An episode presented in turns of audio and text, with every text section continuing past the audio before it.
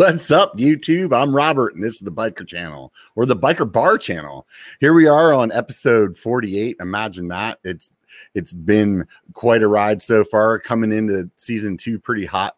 Um, pretty stoked about that. I'm excited to see everybody that's here. Thanks for showing up. I appreciate that. Good to see you all. Um, got a few things to say to everybody first before we get started. Got a couple of sponsors for the show. I'm going to talk about them in a second. But first, I want to talk about all you guys out there that are on my Patreon, man. I really appreciate it. You guys make this thing happen on both channels, whether it's the Biker Bar podcast or it's the Biker channel. If it wasn't for you guys on Patreon, honestly, I probably would have quit a long time ago. Um, so if you're here, you're listening, whether it's if you're listening on a podcast, actually, actually, actually, man, can I speak today or what? If you're listening on a podcast, do me a favor and swing by that podcast app and give it a rating, like if you're on Apple or something like that. And hopefully it's a good rating. If not, actually, you don't need to worry about it. So uh we'll see how that goes.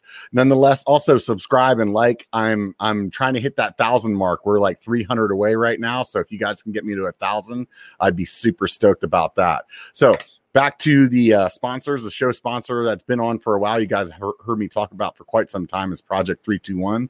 They do uh, bulletproof hub, man. I'm telling you, I've been riding this thing for a long time. I'm not up here just talking about it because he decided to sponsor the show. I really like their stuff. I've been talking about it for the last few weeks. There is the the uh, the there is also a code that if you want to use over at the project321.com website, biker bar baller. So B I K E R B A R B A L L E R, biker bar baller. No B1, right? Weird. So, anyways, if you use that, that'll get you 10% off of a hub or a wheel build. So, I mean, they have all the the major brands. So, whether it's ENVE or Stan's or whatever it is that you're looking for, they got all those hoops. So, go definitely check out their website and hit them up. Um, outside of that, we have another sponsor, but before we talk about them, I'm actually going to bring on this week's guest, and that is Skills with Phil or Phil Kmetz. I think it's Metz. Let's see what it is. How's it going? Man? Right. It's Kmetz. It's the K at the beginning, man. It screws me up every time. Yeah, it screws everybody up. I just, I just, I think we even talked about this the last time you were on the show, and it's just like for whatever reason, I just want to want to say Kometz or something. I don't know. So it's, it's, a good conversation starter. So right there you go. So um the the other sponsor that I wanted to mention is Tasco. You guys are probably familiar with them. Their website's tascomtb.com, and they sent us both a uh, set of gloves, and I'm going to go ahead and throw them up on the screen for those of you guys that are watching. And these are their brand new Pathfinder gloves. Um, they're pretty slick, man. I actually just took them out of the box. Uh, Phil, you said you actually took them for a ride already? Yeah, I did. What'd you think?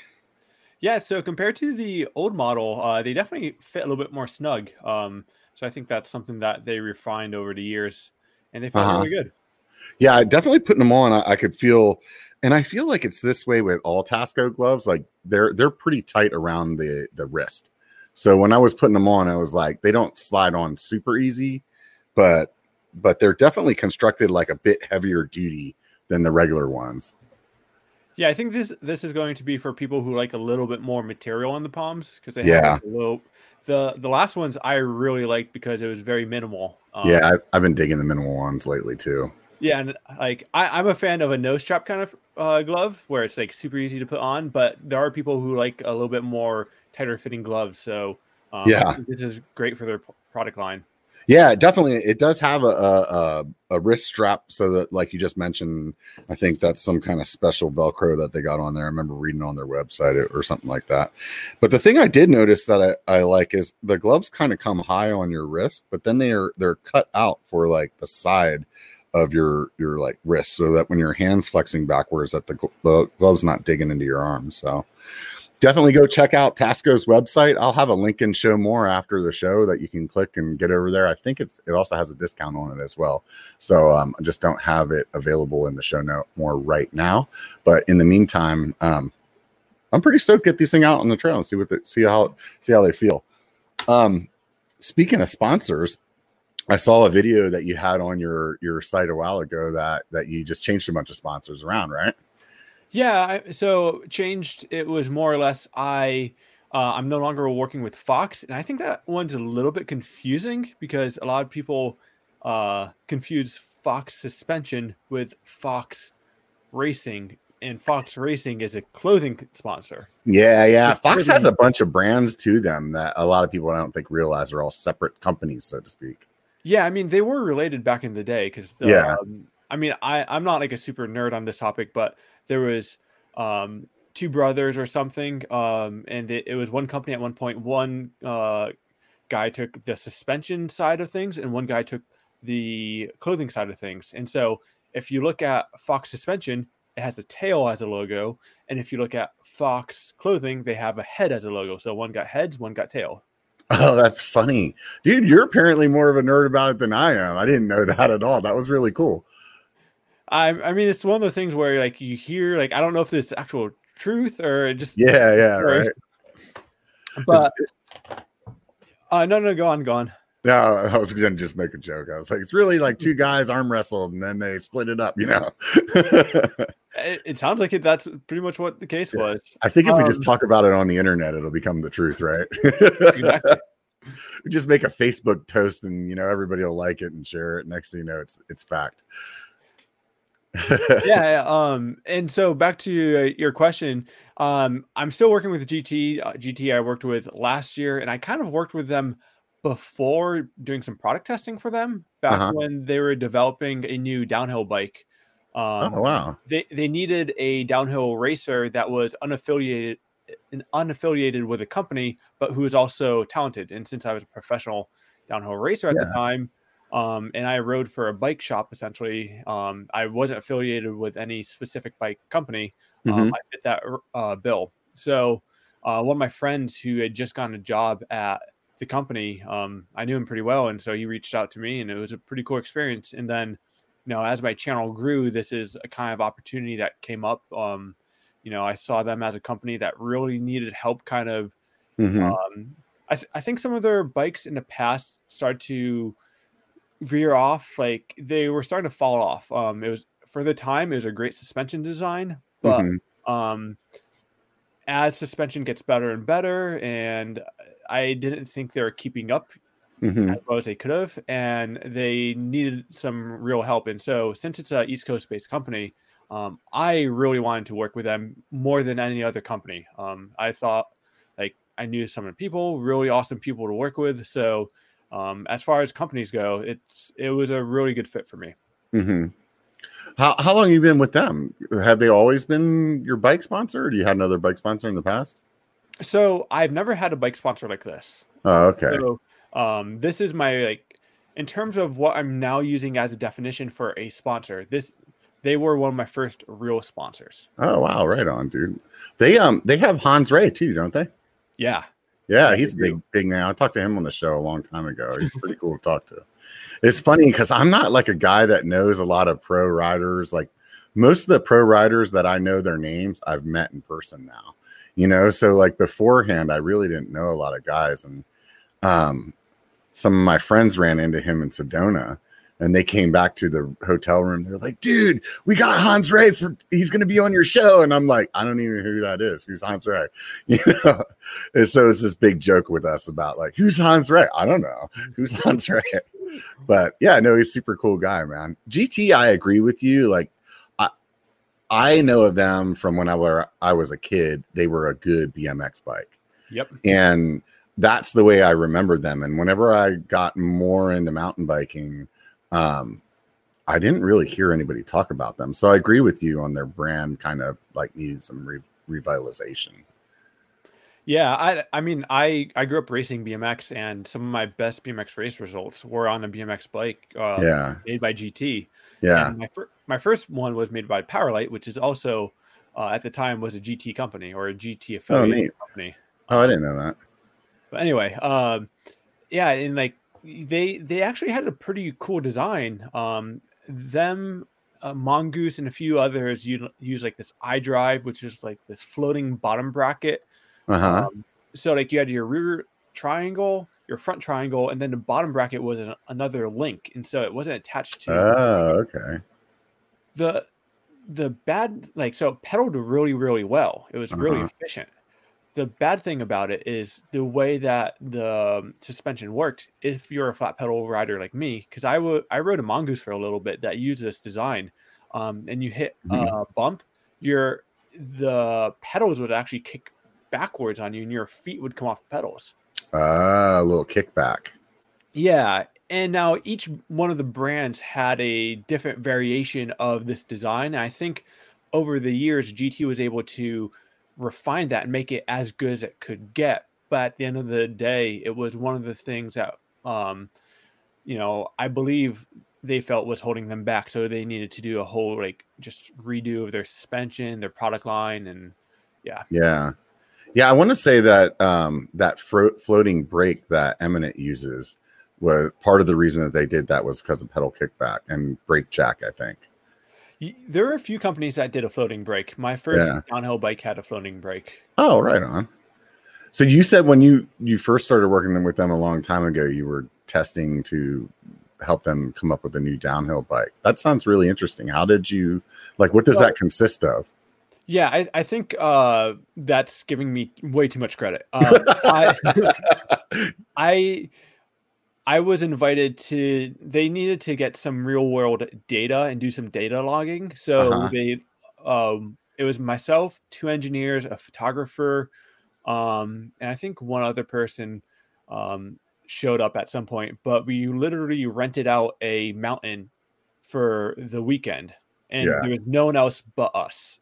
And oh, wow like a like a resort type of mountain or like yeah well it was Plattekill in upstate new york so a uh-huh. tiny little uh, bike park that um, did, was heavily involved in racing but not yeah. so just lift service riding okay so you just rent it out then it wasn't a big deal yeah and so um, they have some some of the gnarliest terrain i've ever ridden um, which was perfect for this yeah. So they had two versions of the bike. They had a 29er version and a 27.5 version.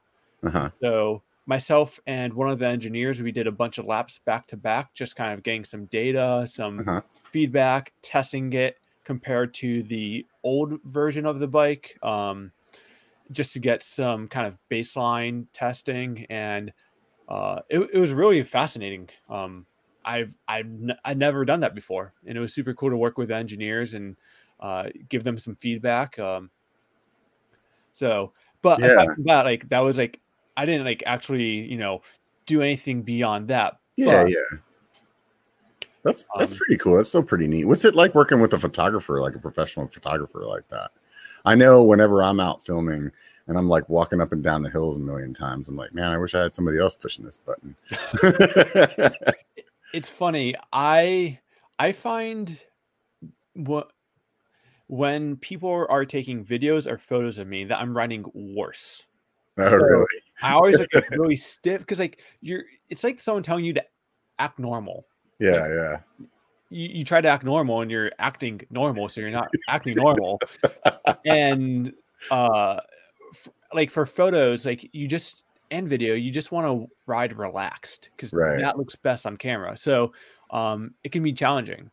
Yeah and then the the just the weather itself too can be challenging. It's like you especially over there in the east coast like where you live it's like it could rain any day. Like out here in california we know for the most part it's gonna be sunny like every day from like may till october you know? Yeah. yeah i mean the the photos i think may have just been a little bit more for internal purposes but yeah, if they yeah decided they wanted to use some of it for marketing purposes down the road, they wanted yeah. to make sure they had good photos. Yeah. Well, I would imagine that you've worked with a photographer in other instances, or is that the only only time? No, I've done some more, but I've never really done a photo like a huge photo shoot. Um, uh-huh. It's yeah, it's funny. I don't really have that many great riding photos. The photos I do have were from when I was racing. Mm-hmm. There's always photographers on the sides of the course taking photos, and mm-hmm. you know, um, once you get to know them, they like will generally send you some of their photos. Um, you know, like n- as long like as long as you're not using it for advertising purposes. Like so, if you put on your Instagram account, they're totally cool with that. But now, if your sponsor takes that photo and then they like plaster it on some like billboard at like Whistler, mm-hmm. then the sponsor and like the photographer need to come up with a deal. Yeah, yeah. What um you mentioned racing. You're, I think the last time we talked, you were kind of like pretty much thinking you're totally done. Is that still the case? Yeah, I, I've, I haven't. I mean, I've raced one or two races since, but I've essentially stopped racing. Yeah. What uh, does that make you feel good, or does it make you kind of like you miss it sometimes? I, I sold a motorcycle that I used to have a, a, few years back, and I get that itch. You know, it comes up. like, man, I wish I could still be riding that thing. But on the other hand, I'm like, yeah, I'm glad I got rid of it. Yeah, I mean, th- there's two parts of me. There's um, there's this weird thing. I think a lot of competitive uh, riders go through when you don't have race results to back up um like a lot of your self-worth is based on race results it kind mm-hmm. of tells you like how you stack up against other riders in the world um and you know it's kind of shallow but uh-oh did i go away no no it's me i'm just um kind of a shallow way to look at it but you know, a lot of your self worth is based off those results. So if you're doing well, you feel real good. But also when you're not doing well, you feel like crap. So m- removing yourself away from racing, it's hard to just feel like a normal racer because or a normal normal person because you're always like questioning yourself like how do I stack up against that guy who's winning? Yeah, yeah. Um, it's I I don't know how many people can relate to that, but it I've been a very competitive person since I was a young kid. So removing that competitiveness um, has been good and bad because I hated the stress associated with racing. Mm-hmm. and so getting that away has been awesome. Just being able to go ride and have fun. But mm-hmm. there's a part of you that always like wants to know like how, how like how good are you? Are you like are you washed up? Or are you still pretty good? Yeah, yeah. You definitely are probably wondering, you know, like where where you stand. Do you use something like Strava or anything like that to just kind of no. see how you are? No, you don't. No, I I I do I like Strava for like recording like where you've ridden, like just uh-huh. to like pass that information on to friends or whatever. Yeah, yeah. I personally um, don't use it to record rides at all. I hate having the slight urge to like really push hard on like even an uh, unofficial race. Yeah, yeah.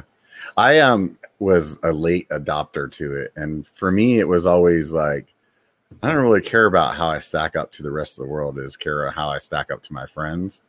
And after I realized like it like also just like would catch those segments of the trail then I was kind of like, well, this is cool. I can like at least look back and see, like, man, I thought I was flying today, and then look at the time and be like, oh no, I wasn't, or vice versa, you know. But then also like just to put like jab at your buddy, you know, where you're like, dude, I beat you on a hardtail, you know, or something like that. It's cool, but um, I think it has some pluses and some minuses. I agree with you there for sure.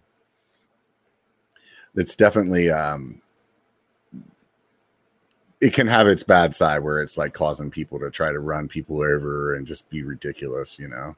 It's definitely I don't know if this is actually true, but like a lot of the shortcuts I've seen on trails, a lot of us like kind of associate with being Strava lines where, you know, the trail mm-hmm. used to make this awkward turn and someone would like cut out the inside. And yeah. so as you're riding it, the awkward outside line was actually pretty fun, but yeah. the new faster line gets burnt in. Yeah, totally. I, I I hear what you're saying there for sure. And sometimes that's not a good thing because they're not really set up to like for erosion and stuff like that to just get all funky. Yeah, most of these trails are just like uh not quite as built up, so it's yeah it make as big of a difference. But gotcha. Like, if you've been riding the trail for a long time, it's kind of a bummer to see all of a sudden your trail change on you. Yeah, no, totally. There's a few trails around my local area that somebody like decided they were gonna fix, quote unquote, you know, and in my opinion, they didn't make it any better. you know. So it's like, man, I really liked that section that was really hard because it was like gave me something to keep trying for. I only nailed it like seven out of ten times, you know. So I want, you know, there was always gave you something to think about. So you were talking about that um that competitiveness in you. Did you notice that whenever you started doing your YouTube too? Did did you kind of get sucked into it that way or yes and no. I mean, there's always the like, part of you that wants to like be the best. Mm-hmm. Um, but at the same time, like, what does that mean in terms of YouTube? Yeah. Like, it. So what I've ultimately come down to is like I just want to make content that makes me happy. Yeah. And you know, um, so I've tried to. I haven't completely lost competitive competitiveness, but I try to put that aside as much as possible. Yeah, it's hard not to. You know, look at. I, I feel like it, it's like a.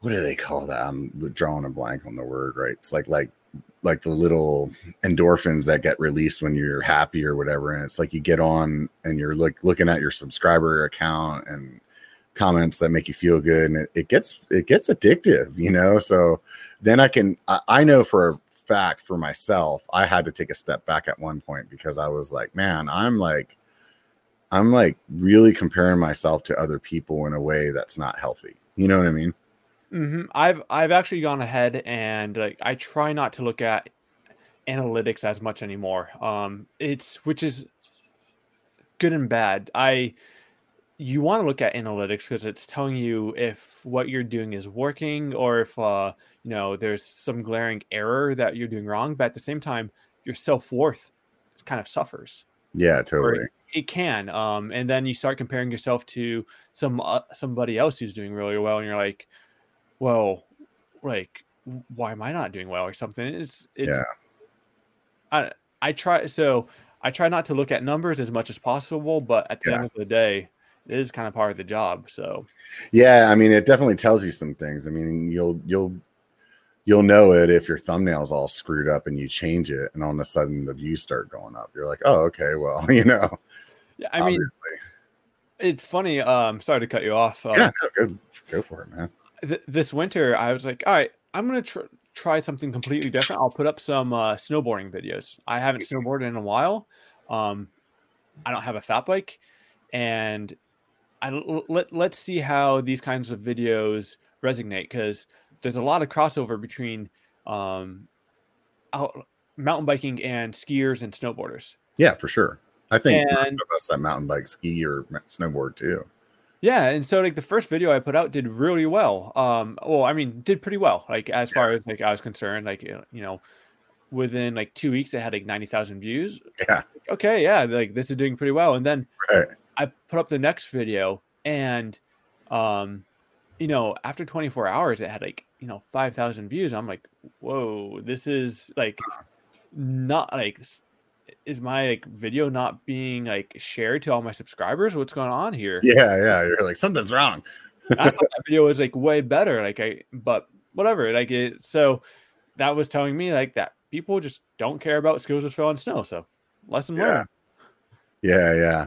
It's sometimes it's hard. You know what you just said a second ago is like you're you're like, man, I thought that one was better. And sometimes I think that's one of the harder parts about doing YouTube is taking your own personal feelings out of it you know you're like man i'm really invested in this video. It's going to be so great. And like and then for whatever reason people don't. And then it's like wah wah wah.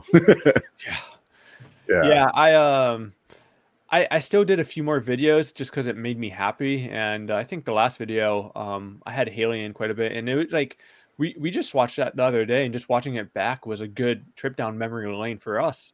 Yeah. Um, so I enjoy that part. I'm I'm, I'm not gonna lie. I, I watch a lot of my old videos. I'll be like having a few beers here and there, and I'll be out here in the garage. I'm like, no, I want to watch that one again. It was fun. You know? Yeah, exactly. Yeah, yeah, for sure. I saw um you were talking about doing the snow sports on one of your videos, and you said you were doing um like bouldering too. So you got into climbing as well. Yeah. So when I was in uh college, which wasn't that long ago, I took um, one of like you have to take a physical education kind of class. So um, I took rock climbing, mm-hmm. and so I got into it a little bit. You can take rock climbing in college. Exactly. I was like, that cool. um, turns out it was more about tying knots than actually uh, climbing a wall. Great. Um, but uh no, it, it, it was kind of gave me a taste for something that I had wanted to know more about. And after that, I started going to like a few bouldering gyms like once every month, but like that's not enough to um, let your hands develop calluses that you need to climb or to strength. So mm-hmm. that that stopped, and then last winter, not this winter, but the last winter, um, Haley and I just got a regular gym membership, and that was fine. It's better than nothing, but we didn't snowboard or ski la- that winter because um, it's really expensive. Mm-hmm. Um, and we just got really, really bored. So this summer or this winter, we're like, all right, let's actually, uh, you know, make sure we stay occupied, do something physical that makes us happy. And so we got into bouldering, and turns out a bunch of other mountain bikers have the same kind of idea. And it was a fun little like, uh, it's kind of like sessioning dirt jumps. You show up, you uh, watch your friends like struggle on what they call um, a problem, which is uh, a, just it's you know there's a start point and an end point, and the route you take to get to the end point is called a problem. Because you know, we should probably explain what bouldering is for people that don't know, right? Yeah, that's probably a good idea. you want to go ahead because I'm I'm I'm going to be shooting from the hip on it.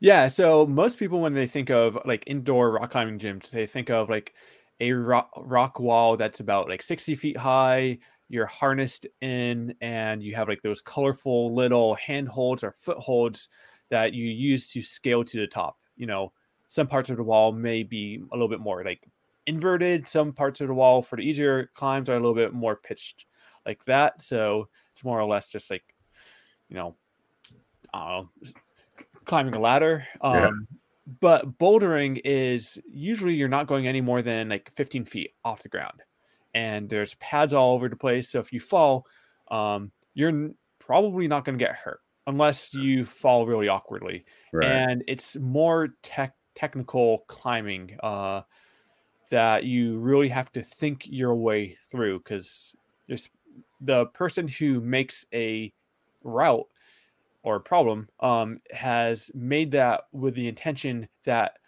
this hold right here is meant for this hand and that comes after you use this foot movement over here and so it's a lot of thinking your way through a problem or a um, like obstacle course logically. Yeah yeah. And while you're hanging on by your fingers right? Yeah that's a hard one for me. Right? Yeah i would imagine. That's like definitely um sure a good good exercise that's for sure. And then there's like different types of like bouldering too. Uh-huh.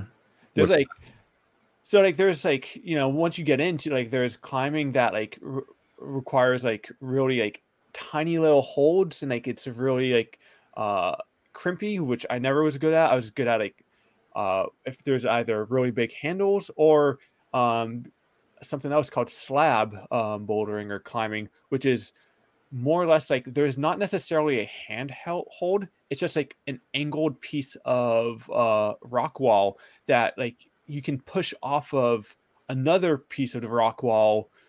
And if you apply just the right amount of pressure in like different locations, you can hold yourself up. Um, the way I would explain it is like watching someone hold themselves up in a doorway yeah, yeah, uh, like when you're a kid or something like that. Yeah, it's more like that, uh, where you're not necessarily pulling, you're like pushing and a lot more balance related. I like yeah. that. Right on, dude.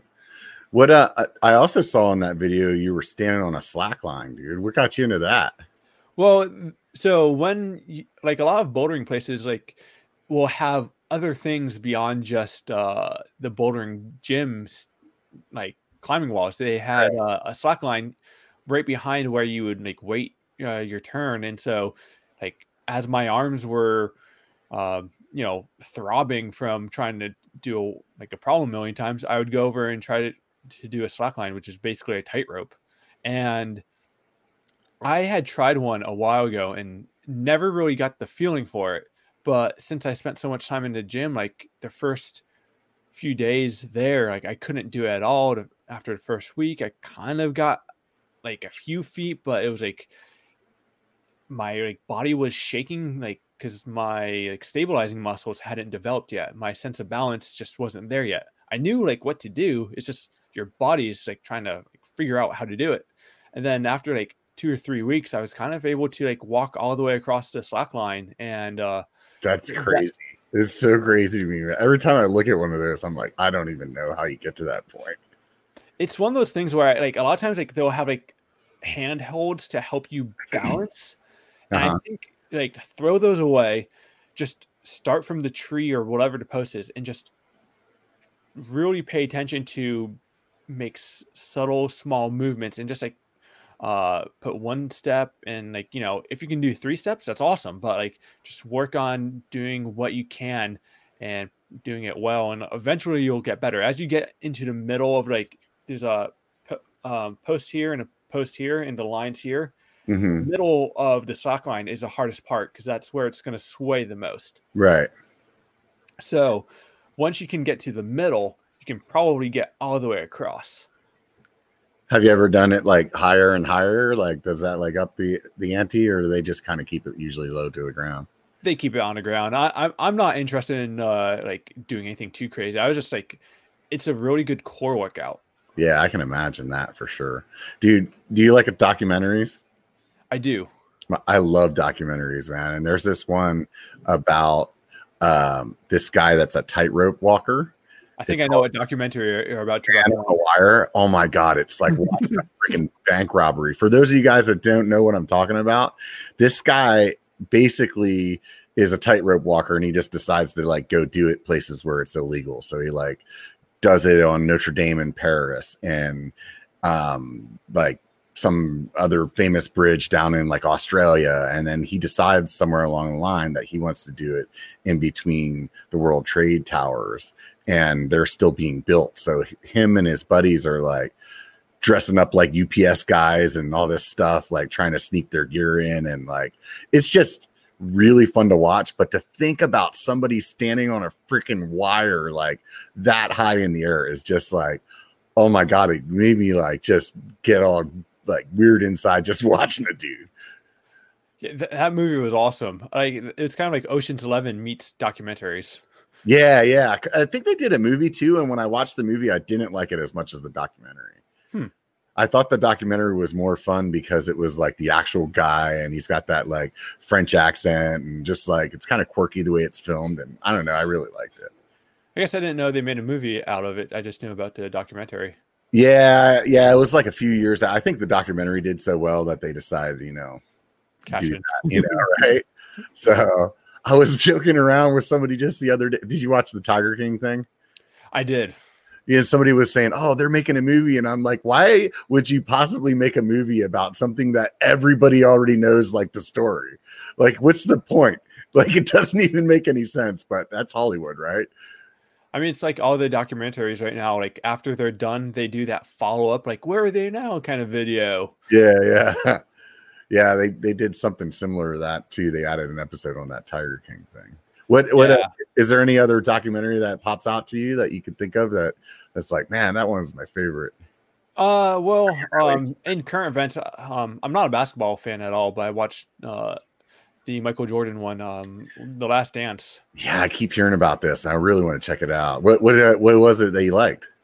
I don't know. I guess it like I I was born in 1990, so um I I guess I was I was eight when that whole thing happened. And like, you know, so as a kid, like my thoughts weren't that lucid. Like I just like, uh-huh. you know, like Space Jam, woohoo. Um, and I didn't really know much like much about um Michael Jordan beyond uh or the team beyond what you would hear in the news. Like I again, I didn't really yeah. care about basketball, so right, right. um, I I knew very little. Uh, so to me, like you know, even learning about Dennis Rodman, um, you know, who's like this, you know, I've always known him as this crazy kind of person, and kind of learning a little bit more. Like he's still kind of crazy, but um, yeah. there was a little bit of method to his madness, and that was kind of interesting. Yeah, yeah, totally. Yeah, no, those those stories are pretty interesting, man. I, I, like those as well. There's been a few that I watched on some musicians that you're like, oh wow, man, that really like kind of shed some light on it, you know? Yeah. I mean, the other thing that I'm always a little skeptical of with documentaries is like who is uh funding or who who's a production company behind the uh, you know the documentary. I know for um, the Last Dance, I know Michael Jordan's company was somewhat involved with that. So you're like, all right, I've heard some not nice things about him, but this movie did a pretty good job painting him in a real uh, good light. Um, so I always try to like take it with a grain of salt.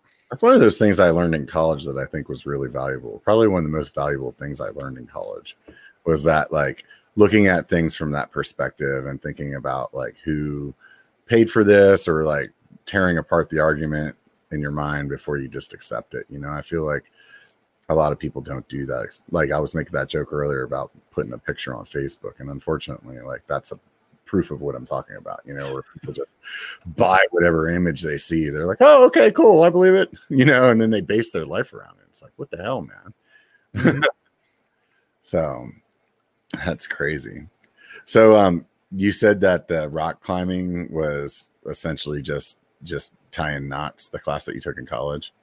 Yeah, um, the teacher that we had, um, awesome person, but um, it focused a little bit less on the actual technique of rock climbing and more about uh, getting you prepared to go on a rock climbing adventure.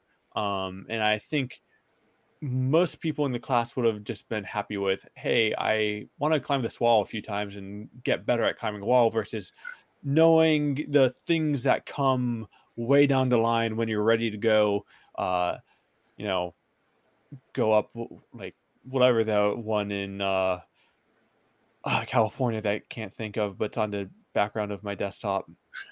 You know what? If I, if i would have cut you off in the middle of your sentence i would have said it. El capitan? Yes. That's i'm glad it came back to me otherwise i was going to feel like a complete idiot right? Thank you for saving me.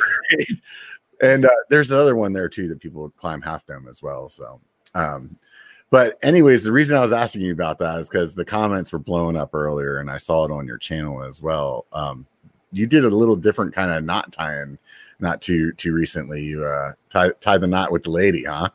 Yeah, that uh, that happened on January second.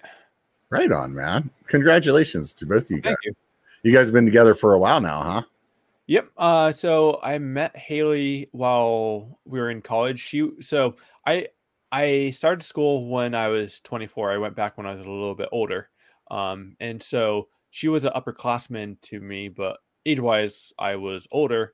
But once she, so we started dating, but once um, she graduated, um, we, you know, and I graduated, we moved in together after that. And, hmm. um, but all throughout college, like it was uh, you know, it just felt right. I've never felt a relationship that like just felt more natural. Like, um, so you know, yeah, it was awesome. Right on, man. You guys always look like you have good chemistry together on the the camera. So I'm, I'm sure you can fix that in the edit, but I mean, like as with anything, like there are times where you step on each other's toes, but like you know, we don't yell at each other. We're usually pretty like I we need some space and move like you know come back talk about it um and you know a few relationships before that I was in a really like bad relationship um n- not so much in terms of yelling but I didn't realize I was in a very manipulative kind of relationship. Yeah usually when you're in one of those you don't know it until after you're out of it. You're like oh my god how did I not realize what was going on yeah, and so that I didn't realize, but kind of gave me some PTSD moving forward into like future relationships. Uh-huh. Um, and so I know with Haley, I was always like, you know, kind of, is she playing games with me here when she's just honestly being straight up front? And I just wasn't right. used to that. That was like, oh, no, yeah. she, she's real.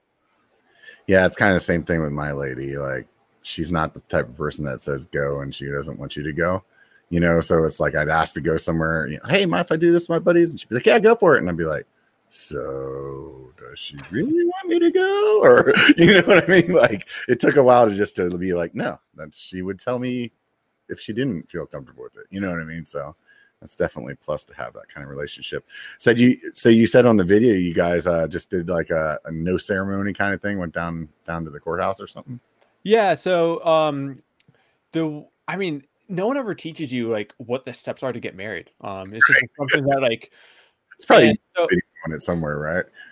I well, I mean, getting married without a ceremony is kind of harder because you I, I'm not religiously affiliated with any, you know, church or anything. So I can't like just walk across the street to one of the churches and be like, hey, um, can you just kind of marry us right now? Like, um, and so the, they're it, like just trying to figure out what you need to do to do an informal wedding or like marriage was pretty interesting. Like, it, like no one ever explains that. Like, that, hey, that's an option. You you go down to the courthouse, you get the application or um, whatever it was called, um, and then you find in um, I think in Vermont it's uh, minister of the peace or something like that. Yeah, um, yeah, it's familiar. I've heard that before. And there's one who in the Burlington area who kind of does a little bit more unofficial uh, or less kind of uh, normal ceremonies uh, that we contacted. With, um, and you know, we met at like a pancake place. We went out back to where there's a nice little tree um, place, and you know, I I don't cry very often. Um, I don't really get like emotional, but like when she was actually reading our vows, like I I got very teary eyed, and like it's hard like when you're not used to that. So it was, uh, especially when you're looking at uh, your future wife's eyes and like um it, it it was way more special of a moment than i ever anticipated it being that's awesome man I mean, it shows you you really love her dude you know what i mean like that's important you know and i think that that's really really cool that you shared that with us because that that was probably a very special moment for you you know it, it, it it's you know i i try to keep it's hard to find the right balance of like sharing your personal life yeah. and keeping people involved in like things that matter on the channel. Um, so yeah. to me, like this is one of them that it's like it's pretty personal, but I also like you know you know if this is going to be on my finger like in the video, yeah. people, are, people are going to be wondering. Yeah, yeah. There's a bunch of people in the comments at the beginning were like, "What's that? What is that? A wedding band on this finger?" They're all freaking out and stuff. So, yeah, yeah. No, I'm, I'm sure you know that's a pretty big challenge of like how much you share. I'm I'm definitely like a open book kind of guy and sometimes i have to tell myself like wait a minute dude like this is out there for the whole world and like it's going to be there forever so like you know maybe you should really consider what you're saying it, it was also weird because like growing up like i was like wondering like how do you know when you're ready like you know like you know when is the right moment um and i it just feels right. Yeah. It's hard to explain, but it just feels right. Were you guys engaged very long or? We didn't get engaged. Yeah, just we're like, hey, it's time. Let's go down here and do this. Yeah, we're, we're pretty like matter of fact. Like when something makes sense to happen, like for something to happen, we're like, we'll we'll go do it. It's really cool. Did you guys do any kind of uh, honeymoon or anything like that, or? No, I mean, we. I think we uh spent a little extra at the pancake place. the big brunch, man. that's awesome, man. I'm super stoked for you guys. That's that's really cool, and I wish you guys the best, man, for sure. Well, thank you. Yeah, for sure. So your channel's getting um getting pretty big now. I see that sign you got out there on the wall behind you. Is that uh, that's the hundred thousand um, button back there? Sorry, you got a little uh, burp going on. Um, yeah, uh, it's it's funny. Like anyone who's on YouTube for long enough, you'll see your channel go up and down or go up at different rates. And I feel my channel really uh it grew really quickly at first and then it kind of plateaued. And I think I'm I've been riding a slower plateau of uh um it's been growing but not as fast as it was at one point. Yeah. What was the point where you felt like you started plateauing? What number? Um, I would say two hundred thousand. Uh huh. Somewhere around. Um, yeah. That I and I think you know part of it was at one point I was doing two videos a week. I was doing a kind of a skills related video, plus a writing video. Um, the thrills with Phil stuff, and like I saw my channel just blow up in terms of numbers. It was just like, mm-hmm. like I think one month I got close to fifteen thousand uh, subscribers in one month, and like back then that was huge. Yeah, I mean that's still huge. Um, yeah, no, totally. I'd like to get fifteen thousand subscribers. Period. it's there's it's funny like the the thing about growing is uh you start to the people who were with you from the beginning uh-huh. start to be drowned out by the people who just discovered your channel and mm-hmm. so your your audience changes yeah i've heard seth talk about that before you know where he's like you know super fun when you have 5 10 15,000 people like like it's real easy to have like almost relationships like conversations with these people. You know who they all are and it's like once it hits a certain number it's like so many comments on there you can't even like you're like i don't know who any of these people are. Yeah and then like some people like really start uh you know then the negative comments come in and like depending on your mood the like you know no matter how many positive comments you get yeah. one negative comment will always go for the jugular. Yeah. Yeah. Like and or maybe it's something like that like it seems kind of uh innocent uh or um and for a while i was really uh you know i i've always had a weird speech pattern speech impediment and like i'm very self-aware of that. And then when people like like to bring that up it like it, you know you're like you think to yourself like man like do i really sound that bad? Like even like as you're trying to like work on it and enunciate and um, it's just one of those things where if you have any kind of insecurities it will bring that out. Yeah they sure will. I remember we talked about that last time. Was it just um i can't remember did you have some kind of hearing loss or something when you were younger or it was just like a speech impediment and yeah i well i had a speech impediment um but i also lived in france for five years uh, from when i was like 9 to 14 years old uh-huh. um, so i never lost the speech impediment per uh-huh. se. I maybe slowly started to grow off it, and I'm not even sure if it's technically an impediment. It's a speech. I couldn't say my R's. Uh huh. Um, you'd be failing at being a pirate, man. Yeah. ow! Ow! Ow! um, and when I like so when I lived in France, I learned to speak French fluently, and that's why I spoke on a daily basis at school and whatnot. Um, and I don't know if when I came back, I just had a French accent, which it could have been because I was literally speaking to the point where no one could tell I was American. Right, right. But when I came back, I spoke really fast and I spoke kind of funny, so a lot of people could not understand me. Yeah, that's lame, you know. And people are like, you know, they're just their own insecurities. I guess that's why they got to do that kind of stuff. Because I don't know. I mean, I mean, it's high school and middle school. Like, yeah. like you can. I think I've heard it's gotten better. Like people are a little bit more accepting, but uh, you know, kids are kids. Like there's only so much. Comments on any post on the internet you know it's like obviously there's still a bunch of people that that haven't grown the fuck up yet right yes that's one thing you realize as an adult people yeah. don't necessarily become more of an adult they just become yeah. older yeah exactly isn't that the truth that's that's just hilarious oh man so i was asking you about uh gt earlier and um how is it that you went about getting a sponsor with YouTube that would differ from how you would go about getting a sponsor as a pro rider?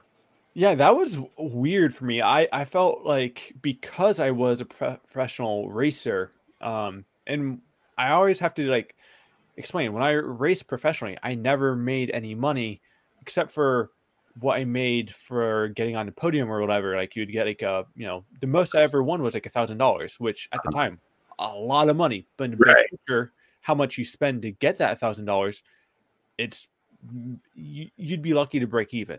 Yeah, yeah, totally. Um. So, anyway, what when I was racing, I never got paid. I at one point I got a free bike, a complete bike, which was pretty sick. Hmm. Um, so free parts were what I considered sponsorship. Right. And I don't these days I don't consider, especially on social media and YouTube, that is not sponsorship. That is um, maybe product support, product flow. Uh, yeah. But I think it's really important to explain sponsors are people who actually not only support you with a product that you, they want you to represent, but help you pay they, your bills. Yeah, exactly. Yeah, you know, yeah. And so I've had to be really careful with the terminology I use because I want to explain, like, you know, if I get something for free, that's not a sponsor. Yeah. But I'll also explain that if I bring attention, I got that product for free yeah. and it can skew my views anyway, that's a yeah, totally. it, it, yeah, no, totally. I think that you know a lot of guys that are starting on YouTube, like they'll throw the word sponsorship around a lot easier because they want it to sound like they're like maybe being more cool. successful. Yeah, yeah, right. So like, it feels good, you know. Yeah. Growing up, like being sponsored was like the coolest thing ever, and now yeah. that I'm in this situation, I'm like, you know, there's something cool about being, you know, sometimes buying things on your own and having no strings attached. Yeah, yeah. Yeah, um, I don't care how indifferent you try to be on your channel. Like when you do have something for free, like you do have a different it does give you a bias. Whether or not it's one that really changes your opinion it does give you a bias. You know what i'm saying? Absolutely. Yeah. yep, absolutely.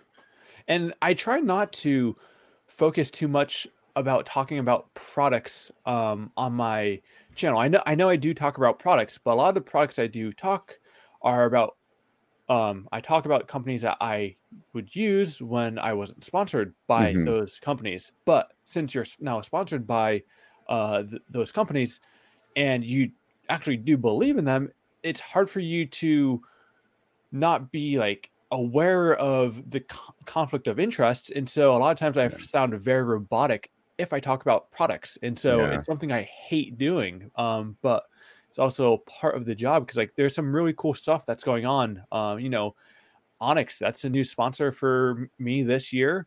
They were a spot or I ran their hubs because they came on the Nobl Wheels, and they were truly one of the coolest things ever because they would make the video sound amazing because you'd actually hear the like tires hitting the dirt. But not only that, the engagement was like like nothing I've ever felt before. But unless you try it for yourself, it's hard to explain how that feels.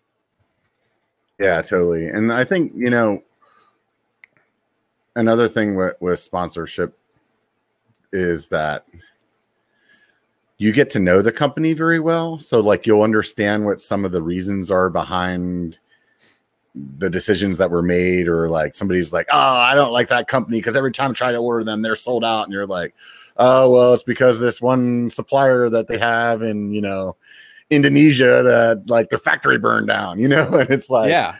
And, and to them, they're like, I don't give a shit about that. Do you don't want to buy that thing and it's not there, you know? Um, so going back to your point about uh, how is it, has it changed? I found um, going from getting sponsors as a professional rider to a, I guess, YouTuber. Um, it's been a challenging it was very challenging for me because it's hard to determine what your self worth is. When I was racing, I was stoked if I got something for free. Right. Um, because a lot of times companies were like, "Oh, here's a thirty percent discount." It's like, great. So now I'm like buying into a club membership. Like, is this yeah. part of like some multi-level yeah. marketing? You know. Yeah, I've talked to some other people about that before with some of the bike companies where they're like, "Hey, we'll give you this this sponsorship," and then you're like, "Wait a minute, so you want me to pay for the bike, and then you want me to market for your company. Yeah, that doesn't make any sense. yeah, if, if I have one piece of advice for kids looking for sponsorship, go through your local bike shop. Your your local bike shop.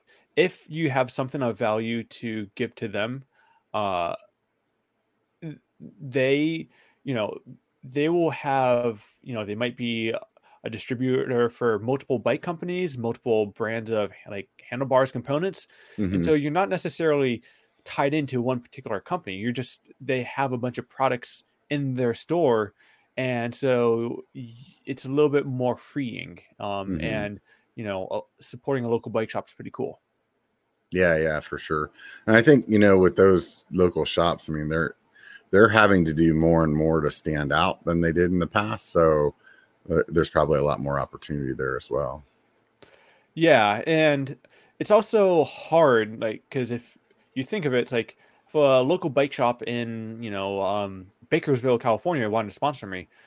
I, how how much is that actually going to help them? Like yeah. my, my friends in Vermont aren't going to go drive across the country to California to buy two. Right, right, yeah, yeah. I've thought about that with this uh, with this uh, podcast where I'm like, oh, I could probably talk to some like local brewers around here and maybe get them to sponsor some shows. And it's like, okay, well, I mean, how many people are they really going to be able to touch that are going to be able to buy their beer? Like, I feel like, well, maybe that's not fair. I'm not gonna, I'm not gonna bother, you know.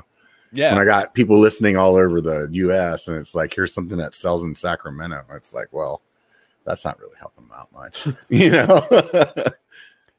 so I, I think for me, the biggest thing was I worked with an agent um, that um, Paul Punter, um, like he mm. was agent for a few of us, um, and he had worked at Pinkbike and kind of understood the landscape a little bit better than um, I did, like how much uh, pro riders got paid and what yeah. the value of you know a view or a hundred views were, um, and all those things. Um, mm-hmm. And so, um, w- working with him that one year really helped kind of give me self like a sense of self-worth like this yeah. is what to expect yeah um, and it, it def that helped me a like bring more structure to what i do but yeah. made me like be able to support and actually do this full time yeah, and I think you know there's a big thing. It's like you know socially, it's not really acceptable to ask somebody like how much you make,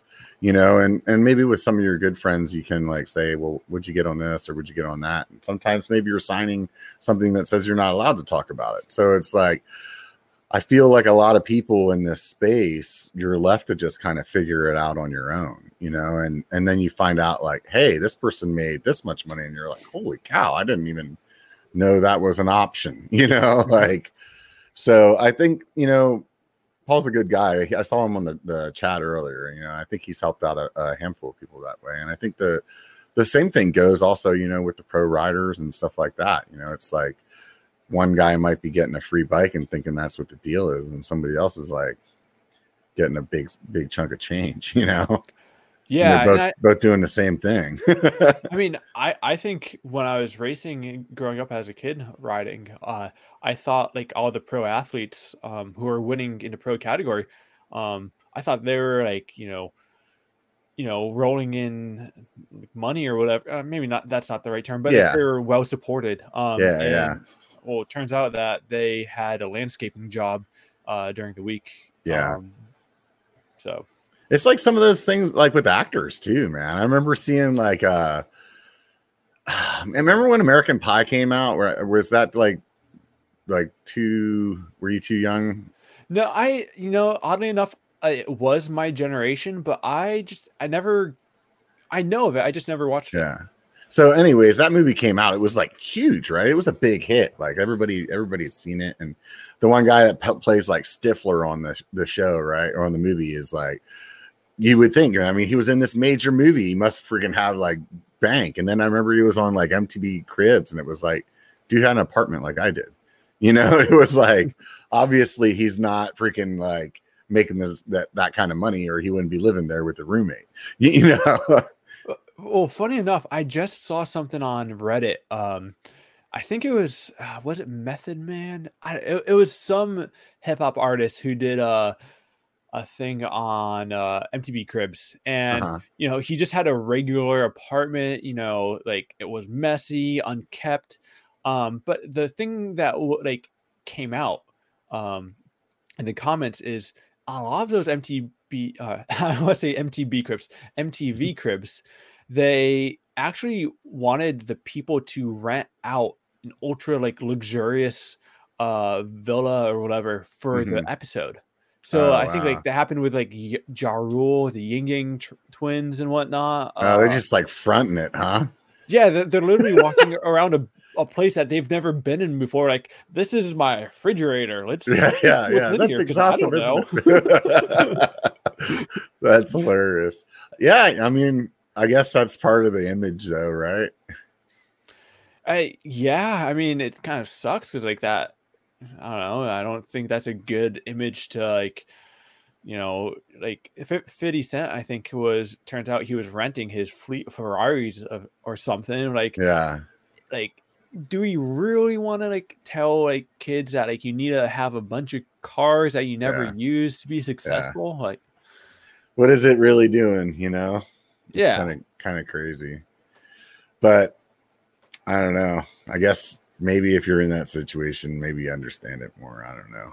From from my perspective, I'm like, I always thought like if I was the person that made a bunch of money like that, I'd still live pretty modestly. But I mean, I knows? will, s- I will say, like, you know, I was a kid, I watched MTV Cribs, and you would always be kind of like disappointed when like someone would come on and they would have like a weak house. But now that I'm older, I'm like, yeah, you live that modest life. Like, Right? you- Yeah. like, Eh, like to me, that's cool. Like Yeah. when someone who has the means to buy like the nicest thing just drives a Honda. yeah, I feel like like just be happy. So like I'm not a person that really needs super material things to be happy. So like life experience is more ex- like exciting to me. So if I had, you know, boatloads of money, it wouldn't be buy a bigger house. It would be like go other places and travel more. You know what I mean? Like Yeah. experience my life more instead of like having bigger bills to pay. I I, think I la- definitely agree with that. I think last time we talked, you were still not sure about where you were going to settle down. Have you guys like pinpointed that or? Yeah, uh that I, I'm not gonna let the cat out of the bag. Oh no! Came on to a little secret there. Almost got the Um, gem on the Biker Bar podcast. but um yeah, so we we're we're pretty certain we're gonna be in this area. All right, right on, dude. Well, that's exciting, man. There there's definitely a period where uh, I think like a lot of people who watch my videos don't know where I live. Like a lot of people are surprised I live in Vermont. hmm And that's Uh, the area that you're from too, right? Like you were Yeah, up there for a long time. Um, I, for the most part, especially when I started the channel, I was in Keene, New Hampshire, which is, um, Keene is like this forgotten southern west city of like twenty five thousand people in the Mhm. southern west part of the state. Um, most people who go to New Hampshire will never go there because they're, they're going to uh, a different part of New Hampshire. Right. They're just driving through. Yeah, and so it's close. To, it's more close, uh, closely related to Vermont than it is New Hampshire, in my opinion. hmm Um, but you know, it's still New Hampshire. Uh, it's got some Massachusetts kind of qualities to it as Mhm. well. Um, and so I, I that's where I went to high school. And when I was done with that, like I'd spent like some time on and off in Connecticut throughout my whole life, some time in California throughout my whole life. But um, after I graduated from high school and I was racing and whatnot, and then after a while, I figured out I should probably go back to school um, for something that's a little bit more, uh, you know, reliable than racing. Mhm. And so I went to school in uh, Western North Carolina. Mhm. And uh, this is before Seth had moved to Asheville and whatnot. He was still living in um, Florida at the time. Right. And uh, so I spent some time over there, loved it. It was awesome. Um, and I, I could definitely see myself getting back to that area. Um, but when I got back to New England um, and, the, and moved in with Haley in this area of Vermont, um, I really, it just really grew on me. There's something. I don't know how to explain it, but when something feels right, it just feels right. And this is one of those places. I'm from Pennsylvania originally, and you know one of the things I miss about back east, like that area, New England, I guess you could say. I don't know if you count Pennsylvania and New England state, but close enough. Like the four season, the four seasons are awesome, man. You get like, you know what I mean? Like you get all four of them, and so like fall is beautiful with all the leaves, and then like having some snow on the ground, it's fun, especially as a kid going out and like sledding and stuff like that, and then spring comes around you're like finally like able to get outside and summer is hot as hell with all the humidity and so you're like in the creeks in the pool or whatever you know just having a good time i, I just uh, it is it's definitely fun in my memory i can understand why uh, why you would feel the way you do Yeah, I, you know what? I will also say that since moving from uh, so Keene was like essentially two hours south of where I am, um, Mhm. and the difference between those the two hours in terms of like how winter is is huge. Like yeah here there's actually like a lot of snow. Um, not compared to Colorado, but a lot of snow for the Northeast. Yeah. Um, you know, there's a reason why people come to Vermont to go skiing. Um, yeah, yeah, totally. And I enjoyed it more when there was more snow on the ground because it felt more like winter. When mm-hmm. you have the cold, but not the snow, winter sucks. Yeah, totally. Because you're going skiing on ice. If you do go skiing, like your trails are frozen, so like it's I don't know. Bundling up to go fat biking is only so much fun. Right. Um, right. So I I I've definitely come to enjoy this area because like it has a legit winter and you can mm-hmm. do things. What do you um what do you like most about the train there as far as riding goes? Um this sounds very nerdy around the dirt. Yeah. Um there's something very especially so Vermont um geographically has a few different types of geographic regions. Mm-hmm. Um mm-hmm and where you are i like i don't know the names of any of it i just know when you go there the the terrain is much different so mm-hmm. um you know in some areas you have more granite rock which mm-hmm. is um that stuff is you know really dense it's doesn't break up but then you go to other areas of vermont has a more of a shale rock that breaks up very easily mm-hmm. um and then other areas it's close to lake champlain which has really fine um silt soil and it's mm-hmm. uh so it makes for a really nice trail surface. Oh, nice. Okay. And so there's a lot of different um, areas that you can go to, and they all have different kinds of riding. Mm-hmm. But um, the other thing that about Vermont is like it's all pretty small. Like it's not really, you know, people like flock to Kingdom Trails. Kingdom Trails, in my opinion, like is a great place to go as a family, but as a rider, it kind of bores me. Like it's not my favorite place to go. Mm-hmm. I still think it's a great place and it's doing a lot of good things. It's just there's so many other things in Vermont that I would prefer to ride. That's like a park, bike park, Kingdom Trails. Um, it's complicated. It's a so Kingdom Trails is a well, disregarding the fact that they're going through some uh, issues right now. Kingdom Trails is a series of trails built on people's private property that have given them access to uh, okay. use their trails. Uh, and that's very typical for a lot of Vermont, except in Kingdom Trails, um, you have to buy a pass to ride those trails. Uh-huh. Um, but there's different zones, like there's different parts of the towns that you can ride. And then there's Burke Mountain, which is the like a ski resort, mm-hmm. but it also has lift service mountain biking, and that's mm-hmm. where uh, the EWS was supposed to take place um, this year. Mm-hmm. Oh, and that wow, has legit gnarly, gnarly terrain. Uh huh. Um, yeah, I'm sure if but, EWS was going to be there. Yeah, and like it's that's kind of part like, that's part of Kingdom Trail area, but that itself up on Burke Mountain, I don't think is part of Kingdom Trails, but I, like I don't know enough to really say that with confidence. Mm-hmm. So, um, is that your favorite place to ride, or you like some other stuff around there instead? Like, if if I was coming to visit, where would you take me? So the place right now that's blowing up um, and doing really well is the whole area of Chittenden County slash um, uh, Washington County. So that encompasses um, I, I would take you to a bunch of different places because there's so many places all within 30 minutes of each other. So mm-hmm. you'd have to spend multiple days and we, would go wide uh, Perry Hill and Waterbury. We'd ride Cady Hill in Stowe. We would then uh, head up on Ben and Jerry's on our way back. We'd go to Cochran's, which is a nonprofit ski resort that offers. Um, have you heard of uh, Untapped? Um, Untapped um, you, have probably seen them in the bike stores. Uh, untapped like goo, and uh, they do like yeah. I think I've seen that before. Yeah, yeah, yeah. That's literally right down to like literally right down the road from me.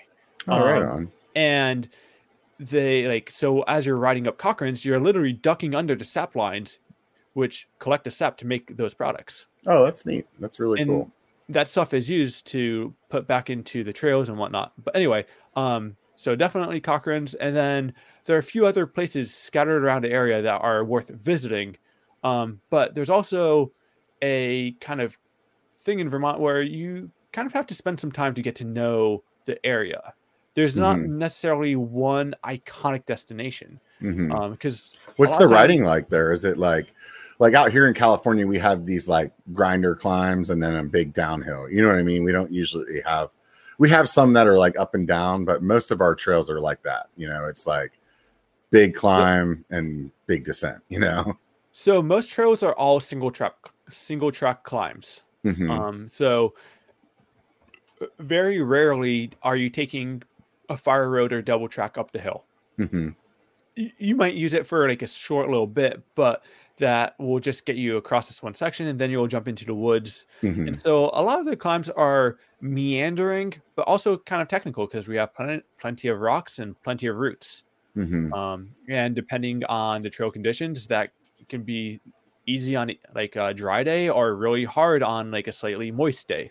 Yeah, I remember um, riding back in Pennsylvania when I was younger. It was like super rooty and just a lot of like just rock baby head kind of stuff sticking out all over the place. Yeah.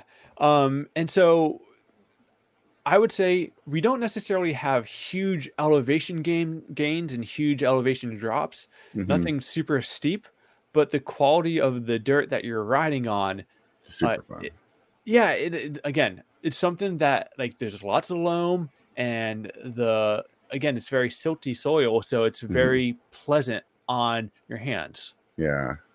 outside of home, where's your favorite place to ride?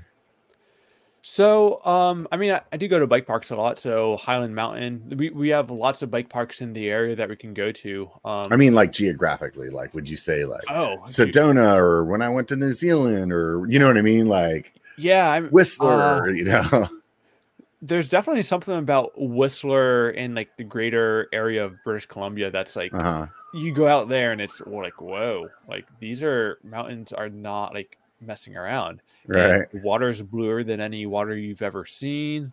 Um, and I like I like going to Whistler in that not feeling like normal, like that feeling special. Uh-huh. Um, but also I like the Pacific Northwest because like that they have a totally different building style than we do out here. Um, yeah, totally different terrain. Uh, and then it's North interesting Carolina- how the building style is different ge- geographically as well. It's funny that you mentioned that because I didn't really think about it much until you said that. But even like what we're riding in Tahoe compared to how they build in like San Jose, like demo area is like way different, you know? Yeah, absolutely. Yeah. Um, and then I, I went to school in North Carolina, and so a lot of the stuff out in Pisgah I really like. It's gnarly. Um, and that place looks super fun, man. Yeah, well, well, Pisgah is like hard to qualify because like there's so many different parts of Pisgah. Yeah, I heard uh, it's like really big, like really, really big. It's not like it's like some area like I would say Auburn and has like 50 miles of trails. It's like hundreds and hundreds of miles of trails over like different cities, right? Yeah, and like Pisgah, like there's two like separate parts of Pisgah essentially. There's uh-huh. the Pisgah that I rode up uh, near Boone, which is not too far from where I went to school. Um, mm-hmm. I, I, think technically it was Morganton, which was the area that I used to ride.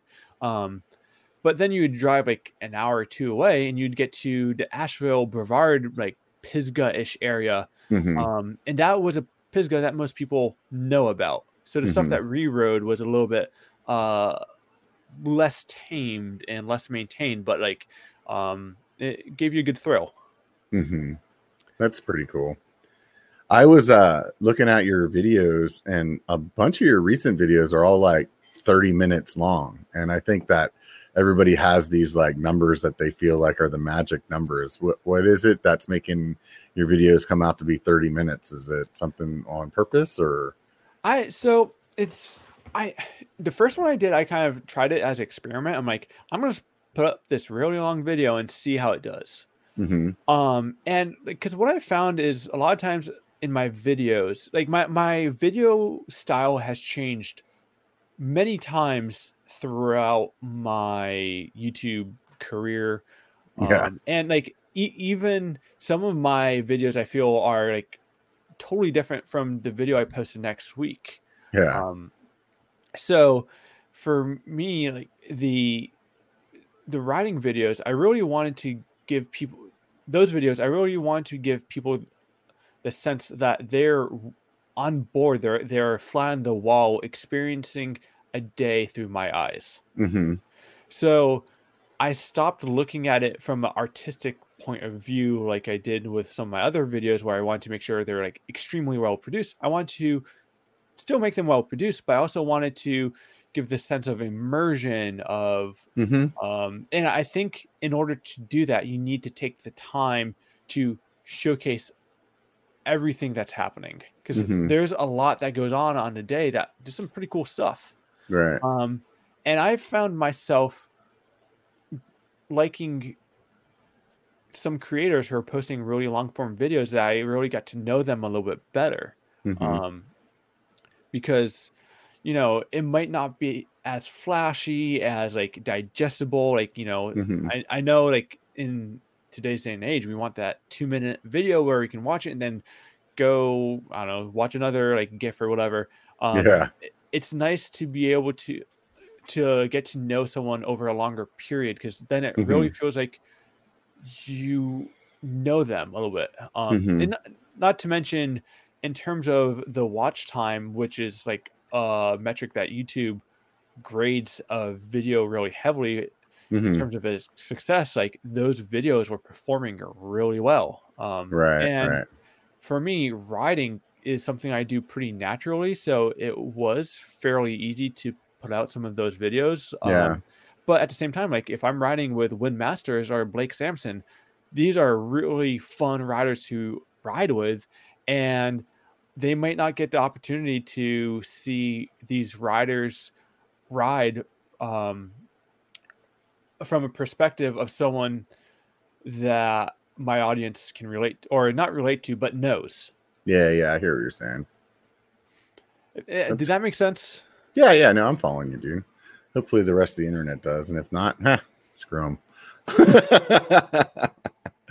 That's funny, dude. I totally had something I was gonna ask you. Now I can't freaking remember what it was. That's the story of my life. Yeah, right. Tell me about it. So, um, what is what what's what's something that you think you might have done differently, like looking back? Um, in terms of YouTube, Yeah, um, I would have dropped out of school. yeah. Yeah, Just not even bother finishing. nope. I I I wish I stopped. I wish I listened to my intuition. Uh huh. well, you Um, went to school for business too, right? If I remember right.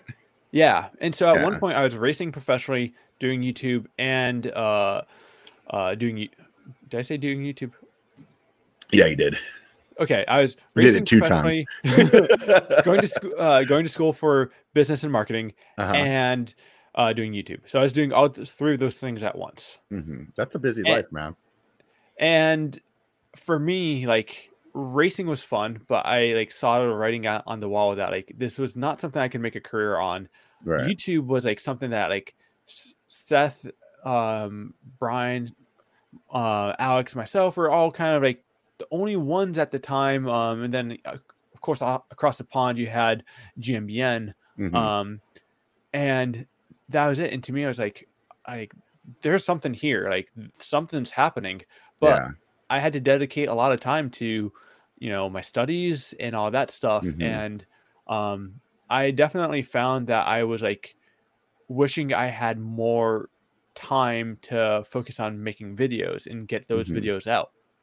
Um, and especially early on um, in business, there's this uh, uh, term called time value of money, where a Mhm. dollar in the past uh, is worth worth more than a dollar now Mhm. because the power of what you can do with that dollar you know if you invested that one dollar in apple way back yeah.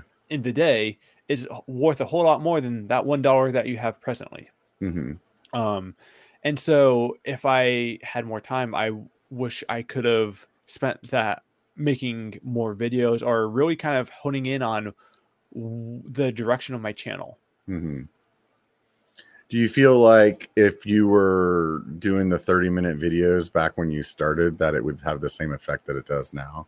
My assumption is that with the bigger following, it's easier to get people to watch that. But I don't think you could start out the gate making 30 minute videos and be successful.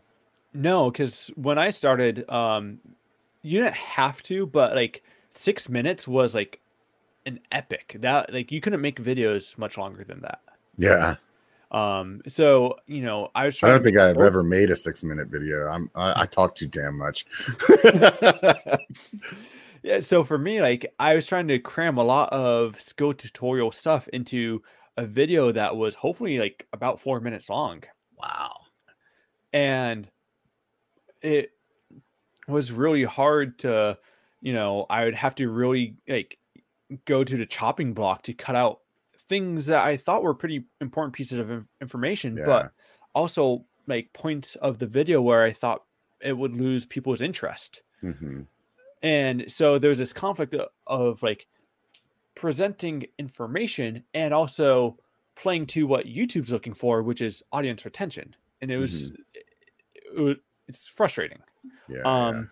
But if you go back before Skills with Phil, my channel was like Phil Kmetz MTB. Um, mm-hmm and uh my was that a separate channel or it was this one just it was named different? I like i changed my name on youtube like at oh, okay. one point after i okay. did my like first skills tutorial and uh-huh. I, like that that series was going to be named skills with phil. Uh-huh. Um but it just had such a good ring that i just all right that's going to channel name. Yeah. Right on. Yeah yeah. Uh, um but before that i was doing a lot of building videos or uh-huh. building ish because uh, my buddy had uh, a piece of land and he asked me to build a pump track for him. Mm-hmm. And I, I, didn't document the process of building the pump track because I didn't know how to use a camera. I didn't mm-hmm. like cell phone cameras weren't a th- uh, thing, or if they were, they sucked. Yeah, right. Um, and so I didn't have a camera. I never recorded anything that I did. Um, I wish I did in retrospect, but I mm-hmm. didn't. Um, and you know, eventually I got a GoPro and I decided to document the process of me restoring this pump track. And, you know, a lot of people, when they hear about pump tracks, they think about, okay, it's like this boring little two turn thing.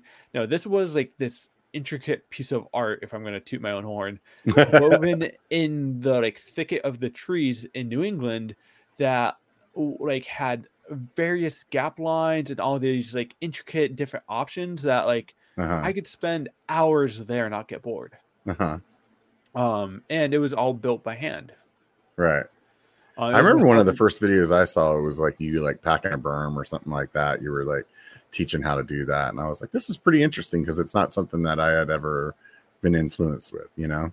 Yeah, that was uh I was maintaining a berm at uh when I was at college. There we had a you know a collegiate mountain bike team, and one of our places that retrained was the dual slalom course, and you know I spent quite a bit of time maintaining that, and um, that's one of the videos I did make. Yeah, when um, so you said what you would change is dropping out of school. Do you think that what you learned in the business and marketing school though really plays into how you run your YouTube channel though? I mean, you so that's tricky. Um because I think I learned some of my professors were very smart people, and I definitely learned a lot of good things from them. Mm-hmm. But I don't know after my sophomore year if like the information was. I think a lot of the stuff that I learned in my first two years was actually really good information, and then mm-hmm. after it was just like, um, there's some really good, you know, needle in a haystack pieces of yeah. information, yeah. but then there's also a lot of like fluff. Yeah. I mean, so um, you know, in the big picture, do I regret going to school? Heck no, because I met Haley. So right. I, I met some of my best friends. Um, and so like in the big picture is definitely worth it. Yeah. I know what you're saying though about the school thing. Um, I know when I went to school for IT, like I always tell people I learned almost everything that I needed to learn in like the first two or three classes that I took after that, it was like, dude, I could I could learn this on my own. You know, like it was more practical to be working than it was, it was to be going to school. Yeah, it was also a little bit frustrating because like a lot of the concepts like you learn through YouTube are like being your own uh I guess boss like through YouTube because yeah. like, um you know when I started YouTube there is a lot of stuff like that you had to do back then that you like is really easy or way more simple now. Yeah. Um, like there was no mountain bike audience on YouTube, so mm-hmm. um, you had to you know really pay attention to SEO and think about what, like what terms people are using to search for your videos. Mm-hmm. Now that's not quite as important. Like um, the algorithm's smarter. Yeah, they, um, but you know, so a lot of the things that you learn in school are very basic and not exactly practical.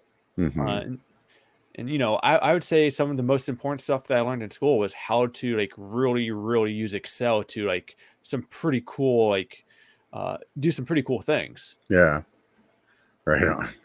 I would have never, I would never put Excel and cool in the same sentence, but I'll let you do it. I, I, I, I had a professor that made Excel like awesome. And yeah, I can I can understand, man. Sometimes though, dude, I, I tell you what, I'll like do something trick in that program and then I forget it all by the next time I use it. so, anyways, um when you were getting started, I was talking to Seth a couple weeks ago, and he was talking about like basically like you and him were kind of some of the bigger channels when you guys first started. Do you remember when you first met him?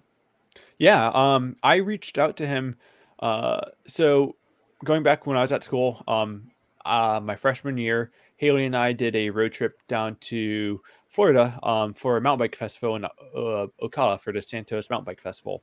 Mm-hmm. Um, because it was like the only place that you could ride at that time that was warm. I had a new bike. It was, you know, I just wanted to go ride and like I just started dating Kaylee, so we went on a seven day road trip uh, with like barely any showers. We slept in our car and we rode a bunch of cool places.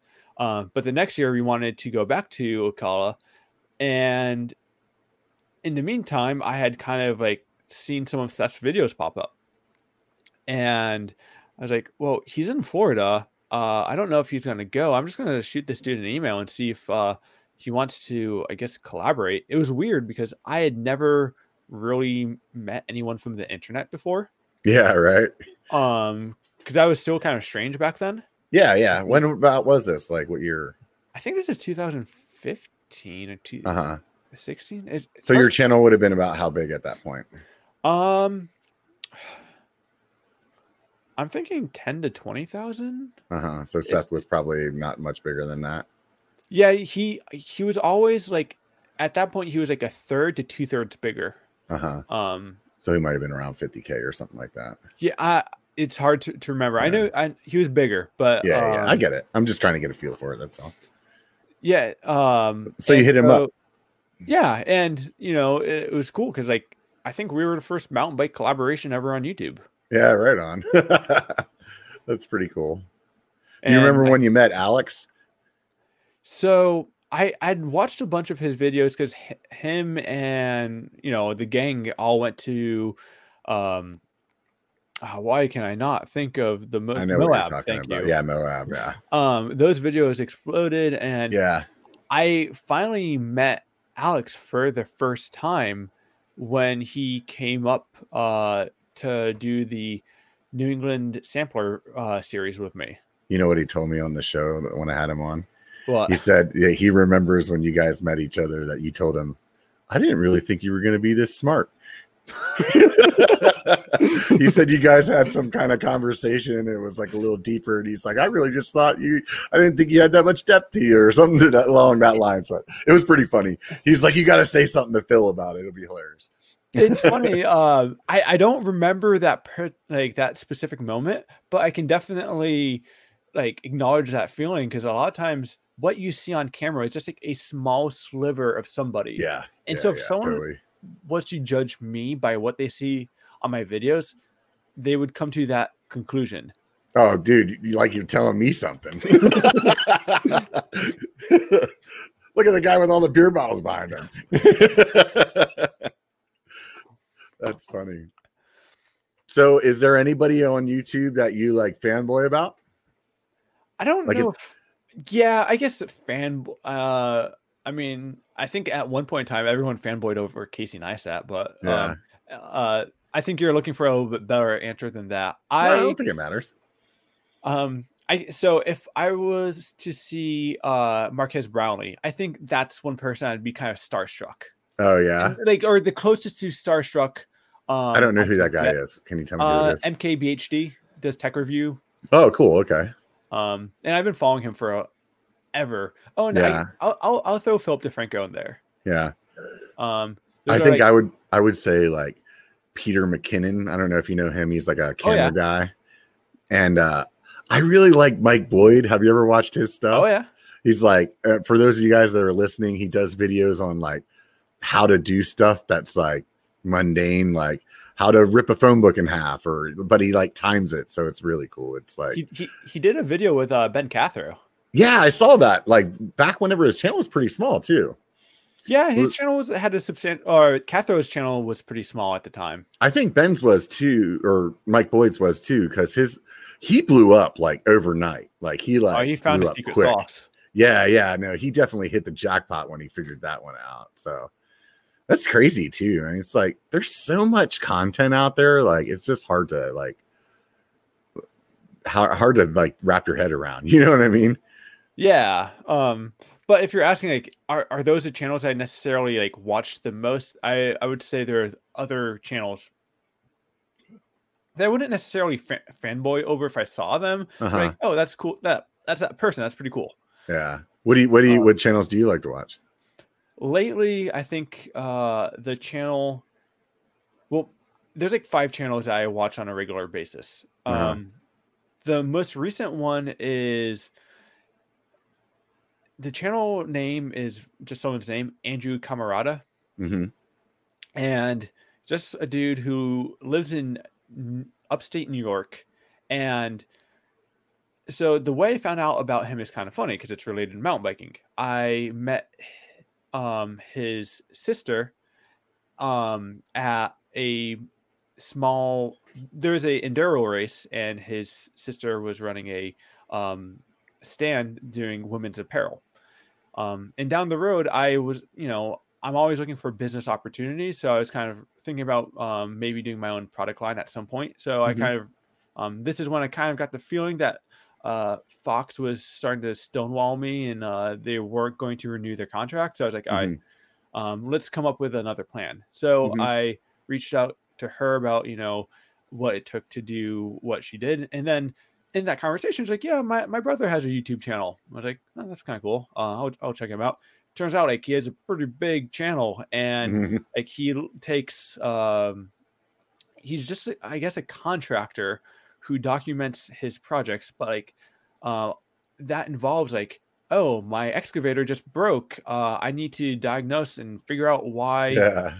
this isn't working and like he will like detail every little bit that you like feel like you understand what's going on and then like everything like it like he does, it's like okay, that's you know I understand how to do that now. Um, right. He built this uh, like shipping crate container castle as his garage, and you know like it's it's, it's stuff that he doesn't necessarily have like the flashiest equipment, but he like gets the job done, and it's like impressive. yeah, yeah. Um, you said there was five altogether. What was some? yeah, about five. So other than that, um, I really like Wendover Productions, um, which you've probably seen at some point. He does a lot of kind of informative kind of content. Uh-huh. Uh, like a lot of stuff about airplanes. Uh-huh. And uh, he has like another channel that's a little bit more funny and like lighthearted. Uh-huh. Uh, C- CGB, CBG Grey, CG, CPG Grey, which is in the same boat of informative stuff. Like, I'm not really into politics, but if you want to know how a political um i guess the well, ele- electoral college works mm-hmm.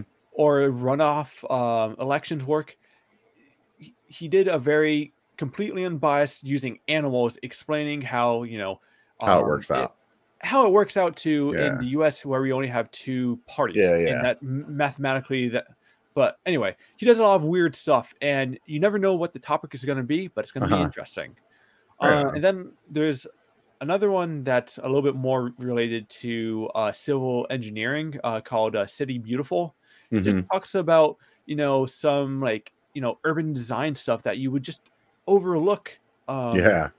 and how it has a huge effect on how people uh you know commute through a city or Mhm. whatever like how zoning like really can like make or break a town and like w- weird stuff like that i just like knowing stuff Yeah, I think I think when you said earlier that you like documentaries and judging by the type of YouTube that you're telling me about, I can understand. You're an inquisitive person. You know, I, I, I like to say that I like to learn, you know, and I think that's why I enjoy watching that kind of stuff because I feel like I'm always learning.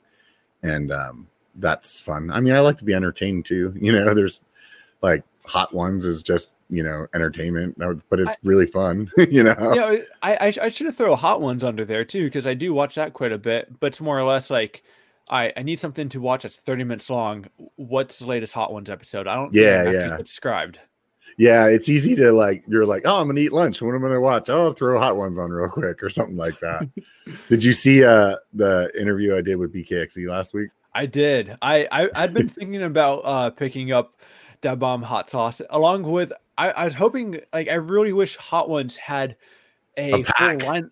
Yes. Yeah. Like, like I I would totally get that in uh you know suffer like i think at christmas time a lot of stores had like the knockoff crappy versions of it where they had Yeah. like a scale my sister got it for me it was actually Oh, pretty yeah. fun but you know i i want to taste like the real stuff Yeah, I don't understand. I am a hundred percent with you. Like, I don't understand why they don't have a pack that's like season four, and they're all like little bottles that are like big enough to just like have the taste on a couple of wings. You know what I mean?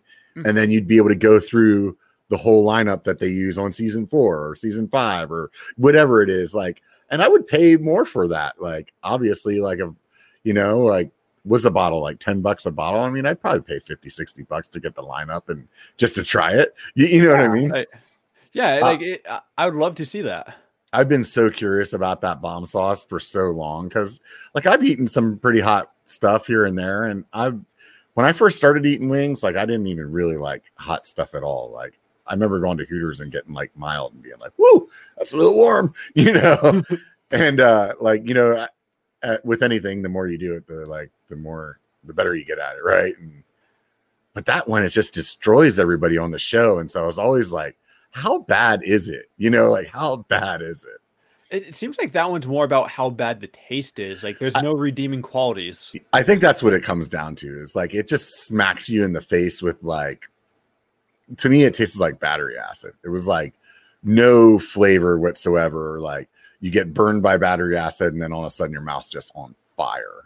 you know, it's like, all right, there you go. I kind of Yeah. wondered when when I did that with him too, like you know, when you're on the show, you're like eating things that you're like leading up to it. I wonder if it's not as bad if you you've already like kind of been been warmed up a little. Eh, I mean, I think Sean Evans has talked about that. That so like sometimes they'll do like the ones where like the like cast will come out and do the last wing with the the main person being interviewed. Uh huh. Um, and like he he's said it himself that it's harder to do just the last one than it is to like Yeah. gradually go through the motions. That guy's a champ, man. Just watching the way that he like can keep his stuff together, dude. He's awesome. Like I, he's like he is great. Like at what he does, and Yeah. um, I actually he's go ahead. go on. Oh, I watched a video about him just recently, just to like he was on a podcast like talking about how he like researches people and stuff. It was pretty interesting Was because that the Philly D? Uh, I think he was on a conversation with, or he did another one with H three H three. I think it might have been H three H three Okay. that he was on. Yeah, it might have been that one or not. I don't know. I, I was just it caught my my feed, and you know, and I was like, oh, this is interesting. Kind of goes along with what I do, biker bar. But I mean, the people that he's looking up are so different than like the people I'm looking up. You know, like like they're like these huge stars or whatever. it is. He's like, yeah, check the local newspaper. I'm like, I could check the local newspaper where Phil lives. There's not gonna be any stories about him. You know. I hope not. Yeah, or I'll be like digging for a while. You know what I mean? Like so that's funny. What do you um what do you want to do with the channel that you haven't done yet? So, um, it's going to be pl- so. I've talked about this way back, and it's been a slow process getting, um, getting like you know things take time and like so I if you go back in some of my early videos or some of the old interviews, um, I said this a long time ago that my biggest goal is to eventually open up my own bike park.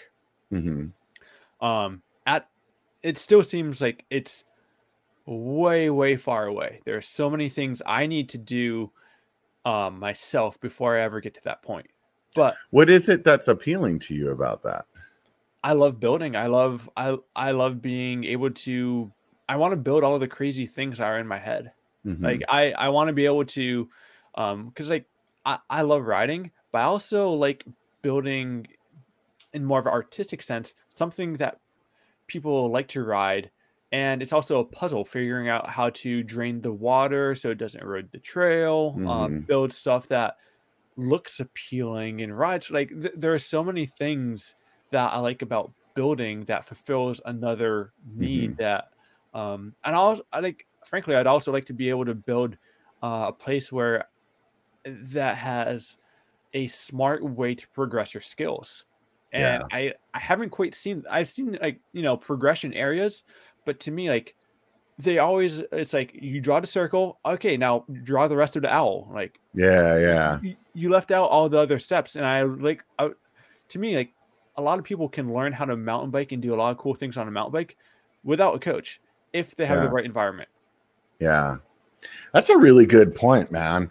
You know, there, there there's I've seen some stuff like maybe uh, in Bentonville that looks like they have like that like progression training down pretty well, but I know for me locally like I've said that a million times like I wish there was a place where it's like here's the one foot jump and then the two foot jump and then the three foot jump and they're all next to each other and you can keep doing them until you feel comfortable with that and then here's the skinny that's eight inches wide and here's the skinny that's six inches wide and here's the one that's four inches wide and here's the one that's over a, a hole in the ground. You know like that would be uh, like awesome an awesome place to go to really be able to work on your skills Mhm. you know like th- like go ahead there are like so many things like um i brought haley to a skate park last year Mhm. Um, I took going down a steep roll in for granted because, like, you know, I I done it a million times. But um, if you've never done one before, it's really scary. So yeah you know, just having a few roll-ins are per, that get progressively steeper and steeper, and then maybe as we get towards the like bigger, like steeper ones, now we can start adding some, uh, you know, think about adding some unevenness to them, and Yeah. then maybe there's a way we can add in some off camber in a way that the progression makes sense. Um, yeah th- there are lots of interesting things I would like to try to help kind of pr- like help people progressively push their skills so they're not just sink or swim.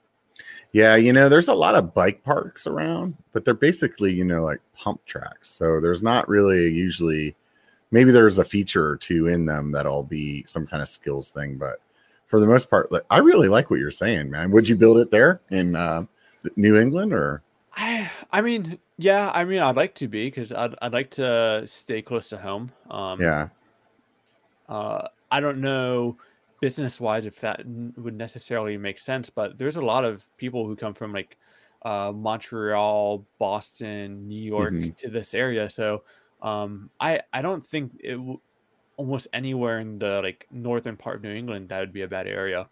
mhm, Um, it's just like, you know, some parts of Vermont have very, or no, Vermont in general is kind of hard to uh, do business in in many ways because, Mhm. especially if you're doing any kind of development on land, there's something called Act 250, which is Mhm. what Kingdom Trails is uh, kind of going through. Whereas if you're doing something for commercial reasons on property, um, th- the state has to come out and do this whole survey t- uh, to see how it's going to impact and like whether you're building a you know 80 uh, story high rise or you're building a mountain bike trail it has to go through the same vetting process and it's kind of Mhm. it's uh it's a lot.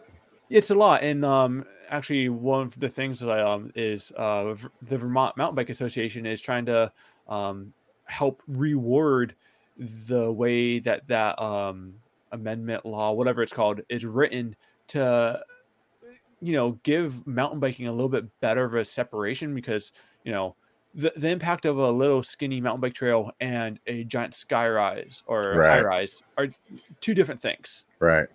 They're worlds apart. That's crazy. So I cut you off when you were saying, you know, that you wanted to do the the building. How did that tie into the channel, like the future of the channel? So if you go back to my earlier videos, I was doing a lot of building. Mm-hmm. Um, and thing is, like, I've never had my own piece of property. Mm-hmm. You know, I've never had my own place to. Like, I've always built on other people's property. Mm-hmm. Um, and when you do that, um, it's not your property, so you have to build for other people. Mm-hmm. I would like to have my own piece of property to kind of do what I want. Um, mm-hmm. And it's you know, I think any kid who grows up as a mountain biker has that dream. Yeah. Um, and so before Skills with Phil, that was a huge part of my life, and mm-hmm. it's been something that I wanted to share. Um, in the meantime, every other channel is doing it, so uh, it's like, well, crap. Like you know, I, I don't want to just be another building channel, so I don't. Yeah. I don't think you're going to see that on Skills with Phil. I think what I'm going to end up doing is do a whole nother channel related to more building stuff. Um, mm-hmm. and you know, I I make no promises, but um, you know, in my head, that's kind of what I'm going with. Yeah. If you could um snap your fingers and be really good at anything else in life, like tomorrow, what would what would it be? Communicating. Yeah, just that's yeah. it. You don't feel like you're a good communicator? No, no. Um, I I feel like in the right when I'm in the right mindset, I can articulate all right, but mm-hmm um you you know how you meet someone who's charismatic and mm-hmm. they just somehow are able to really communicate their thoughts with ease and mm-hmm. I don't feel like that at all. Yeah. And you know, as much as like people some people like to relate to people who are a little bit more um uh I guess less perfect. Mm-hmm. There's a certain point where like you listen to Elon Musk talk and it's like what are you trying to say? The guy is brilliant, but his thoughts aren't coming out. And I like yeah. I'm not gonna compare myself to Elon Musk because I'm definitely not smart. Um but I actually when I hear him talk, I'm like, wow, I feel like that's how I sound. Yeah. Uh, and so, but then you go and you hear someone like Steve Jobs talk. Um, mm-hmm. obviously he's not talking anymore, but like when right. he talked, he, he had a way of presenting information that made sense. Uh-huh. And it, I wish I had that. Yeah. Well, apparently you're doing something right, man. You got a couple hundred thousand followers on YouTube, so you're probably a, a little better. yeah, probably a little better at communicating than you think. it, Did, I I have to spend a lot of time thinking about how to phrase something so it yeah. makes sense because I can't do it off the cuff. Yeah, I think that's one of the things that fortunately I'm good at. But you know, sometimes it's a pain in the ass too. You know, I've been purposely like when I started my channel, I wanted to just be like get out in front of the camera and talk, and and like I never wrote a script, I never did any voiceovers, and like I just wing it, you know, and like this, like I don't write down any questions or anything like that. I just kind of go as I go. But um, I feel like whenever I started taking the time to actually think about that stuff, that you know, it's changed my quality a lot. You know, regardless of whether or not I am good at just speaking off the cuff, like maybe there was a little too much confidence there too, because once I started writing out a script and all of a sudden my videos started doing better, it's like, okay, well, well, I guess that means something. so I don't know. I think we all have our, our own way of doing things, you know, and I think you just gotta do what works with works best for you. I mean, I'm not sure if I would be where I am if I wasn't presented with that challenge, but it's definitely uh, something I wish uh, I was better at. Yeah, yeah, I know. I hear you there. I think, yeah, yeah. Did you ever think your channel was going to have a couple hundred thousand? What are you at right now? Like three something, three twenty five, something like that. 375. I think I'll almost four. Hitting, yeah. Um, you know, it I, I don't know. Like I I I remember when I got my first thousand subscribers, I was like, or even a hundred, I was like, holy crap, like Um, yeah. and that like there's like a ch- that number is like what a thousand meant back then. Mm-hmm. Um, with inflation means a lot more than what a thousand means now. Yeah. Um. So I, I didn't think you know if someone told me that I'd have a hundred thousand subscribers, I would say no way. Like, just, there's not enough mountain bikers. Like, no one had a smartphone, so yeah. No, no, or I mean, very few people had smartphones, so not that. There's not enough people, people riding that actually watch YouTube. You would think. Yeah, you know? and then once you know everyone had a smartphone, people watching YouTube exploded. Like it was second nature. Yeah, yeah. I mean, what else are you gonna do on the toilet? yeah, no, that's it's crazy to me, man. Like honestly, like I I've been doing it a while. My, I mean, I'm, I'm kind of like locally successful. I'm definitely not like successful in any other manner than that. So like those numbers that you guys have just seem, you know, so far out of reach to me. But who knows? You know, maybe I just keep plugging away at it. Do you got any I advice? Mean, any advice for people that are starting out? It's it's it's getting tougher and tougher. Um, yeah, that's and it so it's definitely hard to you, you need to see a niche of something that needs to be filled or something that's lacking when i started on youtube there's no mountain bike content so mm-hmm. or there's very little mountain bike content um and so i tried to fill that mm-hmm. and so that brought in i'm not tuning my own horn because there's more than myself who brought in mountain bike yeah, yeah. youtube um that brought in an audience and as that audience gets bigger, the needs uh, gets more diversified. You have mm-hmm. people who just want to know about uh, how to work on their bike. You have people who want to learn how to build. You have people who uh, want to see how long brake pads actually last. Like th- these things, yeah, um, there there there become more and more needs for to be fulfilled. Uh, yeah, um, to have fulfilled. Um, so. It, you just have to be observant and think to yourself what is missing that you want um, mm-hmm.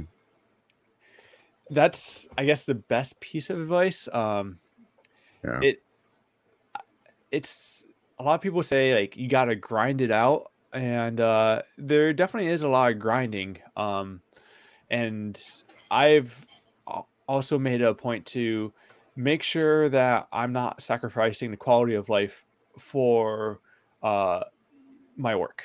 Um, yeah, I um, was just going to ask you that how you balance between because now this is your full time job. You yep. don't have school anymore.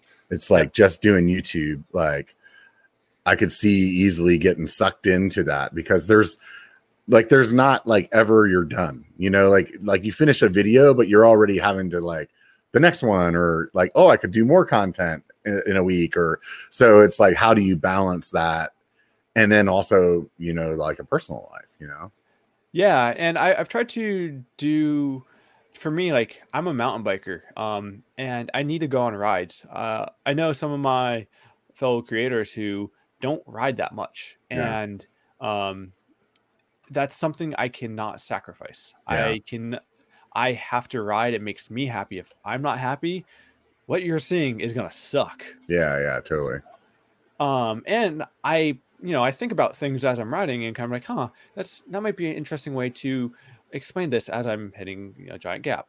Mm-hmm. Not really, but yeah, um, yeah, no, I get it. Uh, it's one of the things where mountain biking is very therapeutic. It's like my personal identity. It's my social mm-hmm. life. So that has to be all right before my work is all right. Mm-hmm. Um, but I don't. I think my channel has been kind of.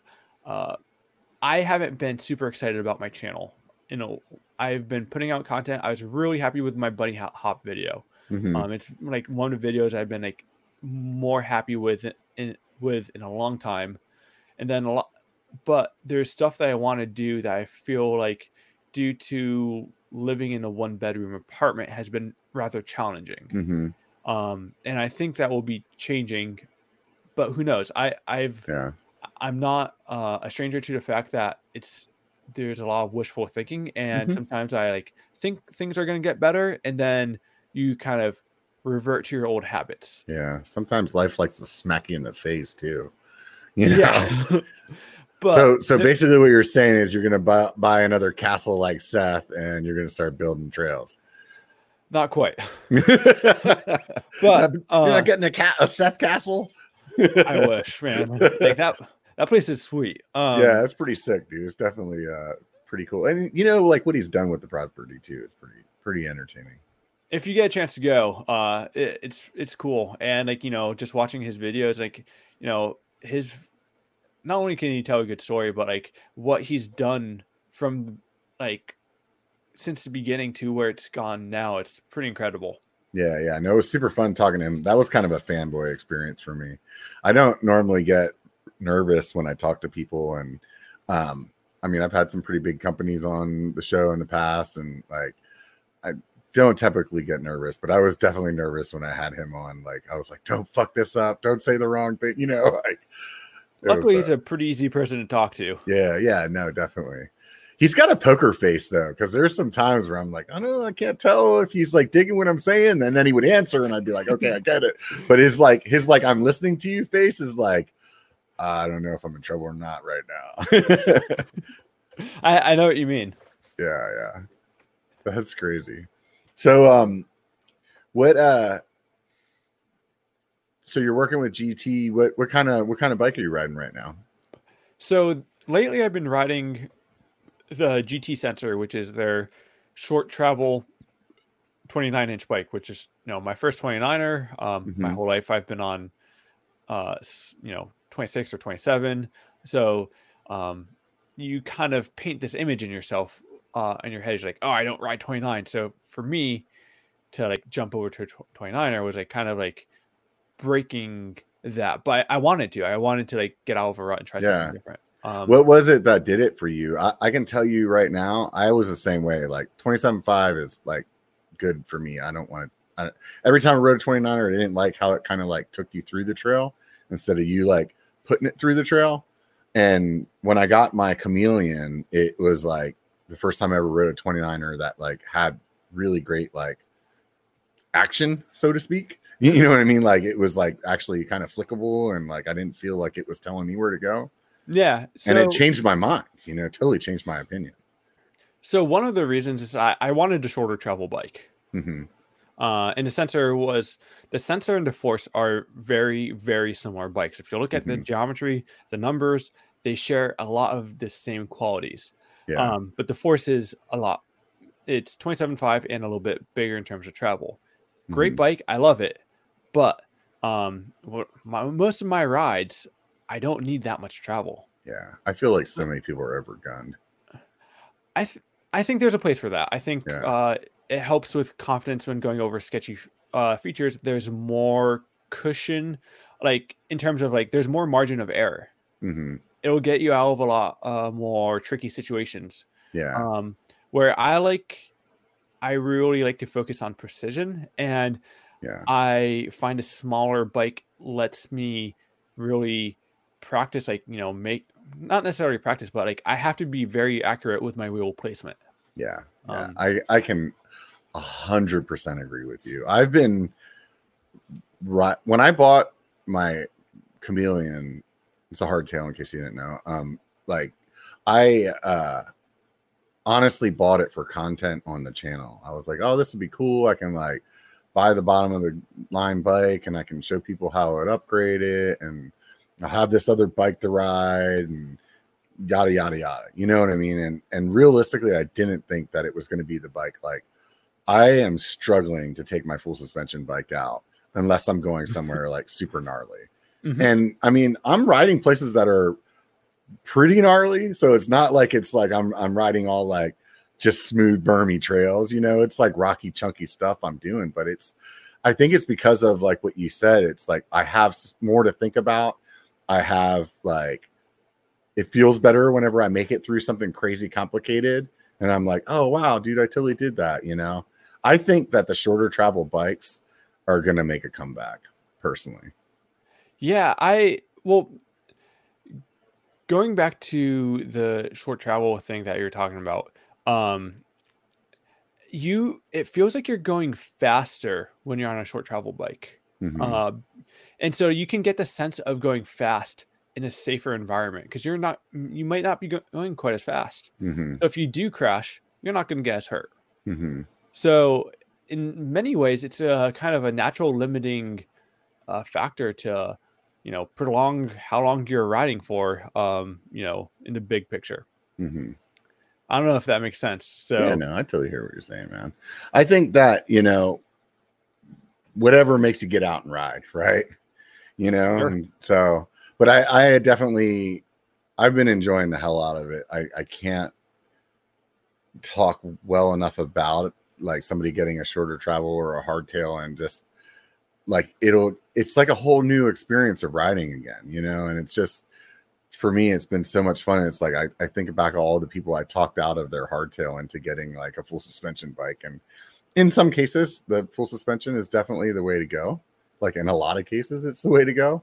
I think, especially for like, I don't know, man, it's kind of a toss up. Would you say you think it's better for somebody to have a hardtail to start or a full suspension? Because the full suspension will give you the confidence when you're screwing up. yeah, well, I usually look at it in terms of budget, Yeah. what you can get for your money. So hardtails are better in that sense. Yeah, definitely. Um, and the other thing that it, there's a lot less to main, maintain on a hardtail. Um, like you spend so much time digging around with a bike trying to maintain it. Um, that if you can remove the rear linkage, Mhm. uh, to try to like you know now you're not spending that time figuring out why it's squeaking or why Right, right. is seized or whatever. Uh, you can just go out and ride, and yeah. that's more important. Like you're not spending time researching like, oh, what uh where where do I buy DU DU bushings? What kind of hardware do I need for my shock? Like um but in terms of, you know, if I told people what to start out to ride, I would probably tell people to start out with like a full rigid or BMX or something. But um, you know, I think most people just want an easy way into the sport, and I can't blame them. So full suspension is a very safe way to get into the sport. Yeah, it definitely makes up for a lot of mistakes, you know. But I don't know if it always teaches you the best bike handling skills. Like that's the thing where like the the hardtail will like it'll teach you how to take lines because Mhm. you have to. You know what I mean? Like like you have to you can't just go like bulldoze into a rock garden. Like you have to like, hey, I need to go this way and this way and this way, or that thing's gonna throw me off. You know? Yeah, I mean, it really depends on the person. I think there are some people who will be able to pick up how to ride a full suspension and learn how to like ride really well, and there's some people who will will always just be a passenger, um, and there's no other way around it. Um, so, like some people are just more natural learners, and Yeah, yeah, I hear you there. I definitely hear you there. Well, man, dude, we're we're like right at the two hour mark right now, dude. I, I really appreciate you coming on the show and hanging out with us. It's definitely been super fun chatting with you. Just like last time we chat or every time we bump into each other somewhere, it's it's always a good time. Anything you want to say to anybody on the way out? Uh man, I've I I hate these because like I'm always like crap. I need to thank my sponsors, motor oil company, like like you know. Yeah, like the, the hot ones. This this camera, this camera, this camera. you promote Right. your new movie. and, and then you try to go like all right i'll go with the nonchalant way of a- like answering this like you know you, can, you know just thanks for watching like right I don't know. It's cool you don't you don't need to have one dude i can take it from there I, I really appreciate you coming on dude like i said it's super fun chatting with you i'm, I'm curious to hear what the uh the little nugget of surprise that you were holding on to earlier so people are gonna have to keep an eye on your channel for that one um i do want to like like get all you guys to, to take a chance to check out project 321 i'm serious if you're looking at building some new wheels they're great hubs um super impressed with them and like i said there's that discount that I talked about. So do that. If you want a bigger discount, you can actually join my Patreon. I got a bigger discount than what I was talking about earlier. Outside of that, Tasco, thanks a lot for sending us some stuff. That was pretty cool. I um I'm I'm anxious to try the gloves out. They actually sent me a size small smaller too. I can give them to the lady, see how she feels about it. Maybe I'll chat, chat about that on on the channel somewhere along the line. Um, if you guys haven't hit the subscribe button, please do it, man. I'm I'm dead serious, dude. I need to get to a thousand so I could get YouTube famous. Uh, the dump truck load of money comes in. Everything's gonna be good from there on out.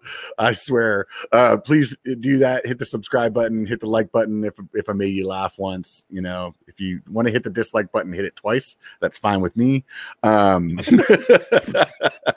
uh, outside of that, next week, man, uh, we're going to change gears a little bit. Not going to be a YouTuber. I'm going to have uh, somebody from ENVE on. So we're going to be talking about carbon hoops and uh, how they do business over there. So I think it's going to be a super interesting conversation. So definitely tune in next Sunday. I think we're going to be going a little early. I think it's like 3 p.m. instead of 5 p.m. because uh, people got schedules, right? So with all that being said, thanks again. Uh, I really appreciate you being here, Phil. Well, thank you. This has been awesome. Right on, man. Hey, everybody out there, remember it only takes a bike to be a biker. So get out and be one.